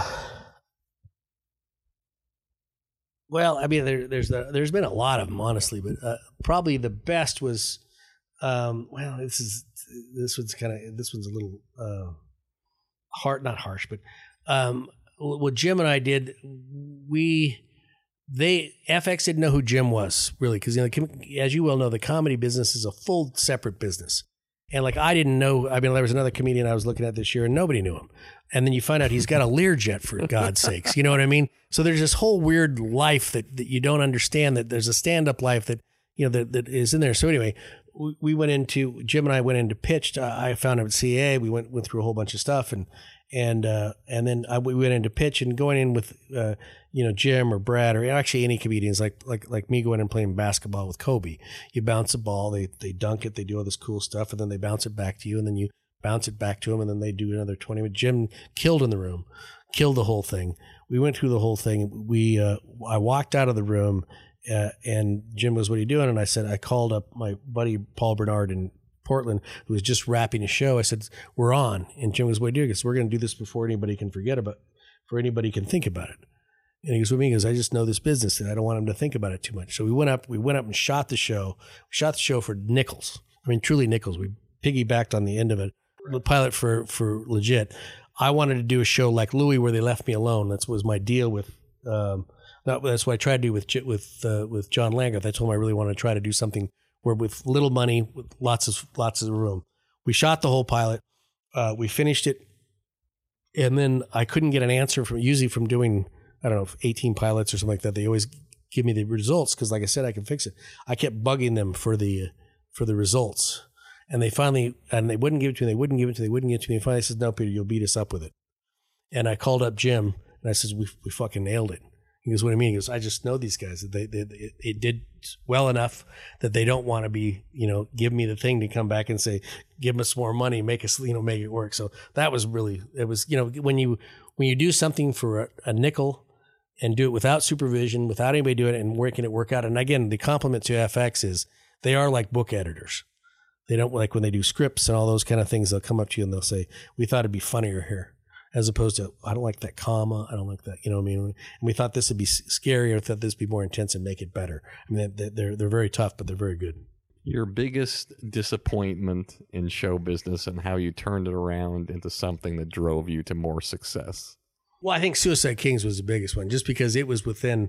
I mean, like I said, I was you know flying across the trapeze, you know, going to, to grab onto the ring. I mean, we, I was within an inch of it all changing. And and uh, you know I think the only way I turned it around was a year of therapy but you know because it's you know it's just devastating. I mean the people don't realize uh, it's amazing how people don't realize how much particularly a writer director but but anybody but how much you put into these things. It was 18 months of your life and you know eight, 18 hours a day you know what I mean? All the living breathing eating and then and then it just you know then it just goes away and you're like oh god and explain to our audience how you use that defeat to drive you to more successes.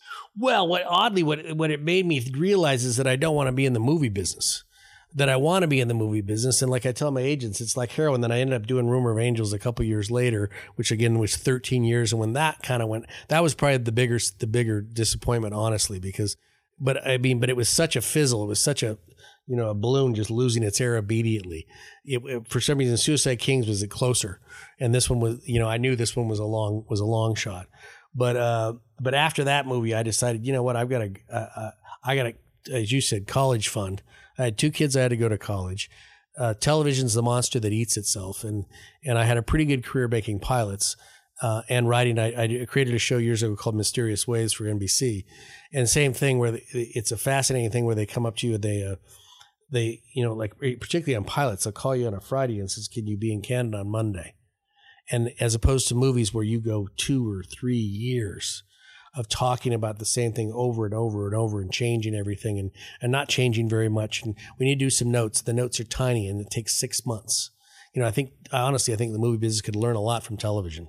And I think the movie business would be smart to use a bunch of television people. It's starting to change now, but because you're just used to being, you know, much quicker, much much better. And anyway, Last question. What advice would you have for the young producer, writer, director who's trying to work his way out of a cabin with no running water or wherever he is in the world and get to the level that you are? And what advice do you have for the young actor or comedian who eh, to aspire to be the kind of artist that Walken or Jefferies or Izzard is today?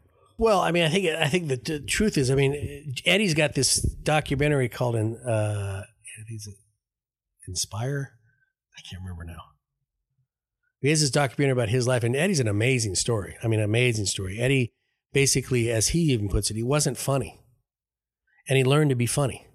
Uh, I have to f- figure out what the name of it. I think it's Inspire. I think it is, but uh, and I and I, he had, I helped him with it a little bit when he was this, and he just came out three or four years ago. But basically, Eddie said, I mean, it's an amazing thing is he's he and he learned how to be funny, and he ended up doing it. You'll see it in this doc. He ended up uh, renting a comedy club in in London, and became the MC, and it, with along with the MC, so he'd do two minutes of jokes, and he'd do two minutes of jokes, and and he'd find and he'd try thirty, and then find the two that works and then slowly built his act. And he said then he learned how to be funny, which is an amazing thing because you think it's inherent. And and and uh, you know I think he was funny, but he he was like a a busker. And you know, and you ask him, it's pretty funny. I mean, it's a really, it's a really good document. It's kind of inspiring, and it's a good way to say it. And he also came at it late. You know, I think in his mid thirties, things started to really work for him. And but but I think it's that and take risks you know, I think because in the big picture, it's all about risk. I mean, I, looking back, I borrowed forty thousand dollars in 1980, which is probably hundred thousand dollars now, which is insane. Um, I know, and I'm not recommending anybody go do it, but but you know, somehow it worked.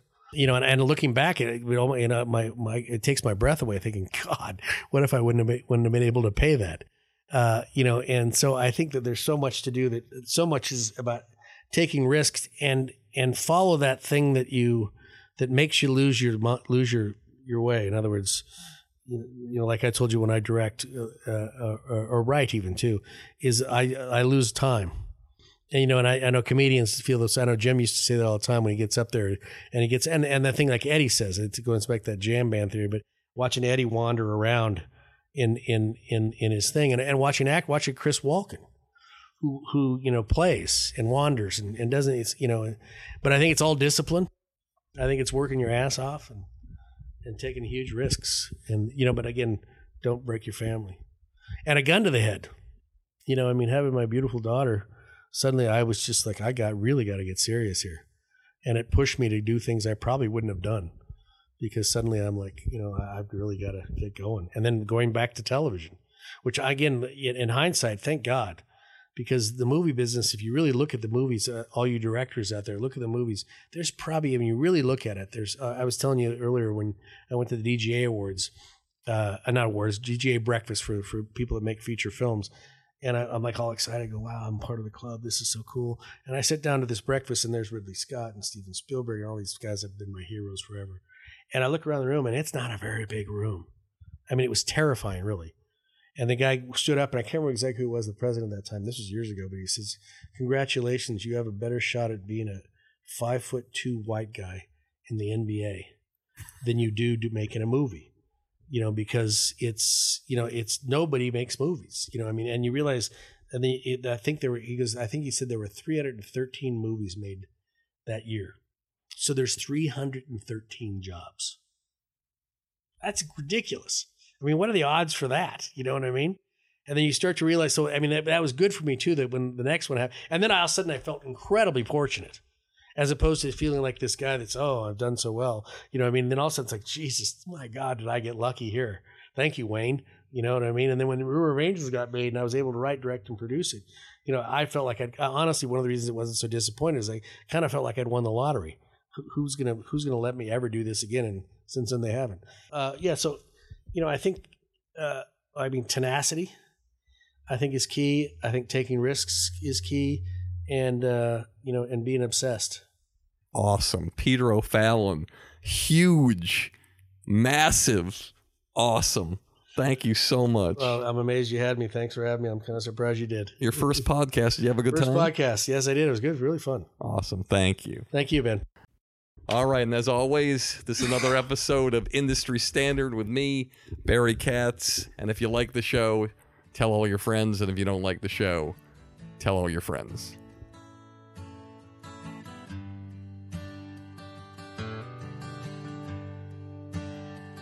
They say it's the glory.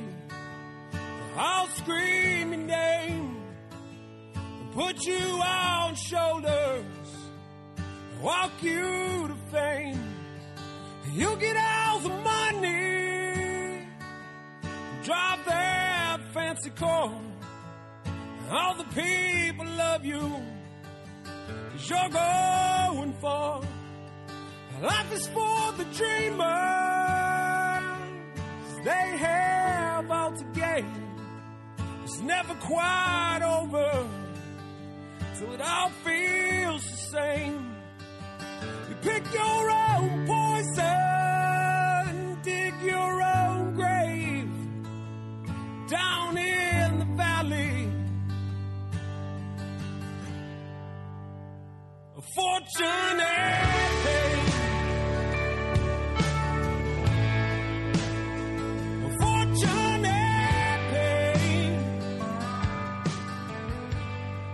Thank you for listening to Industry Standard with Barry Katz. If you'd like more info on our schedule of new episodes, which will be available for download every Monday, or how to reach Barry through Twitter, Facebook, or email, go to barrykatz.com. Before you leave, please take a moment to subscribe to our podcast, leave a comment, and rate it, even if you think it blows. Thank you for your support, and have a great day.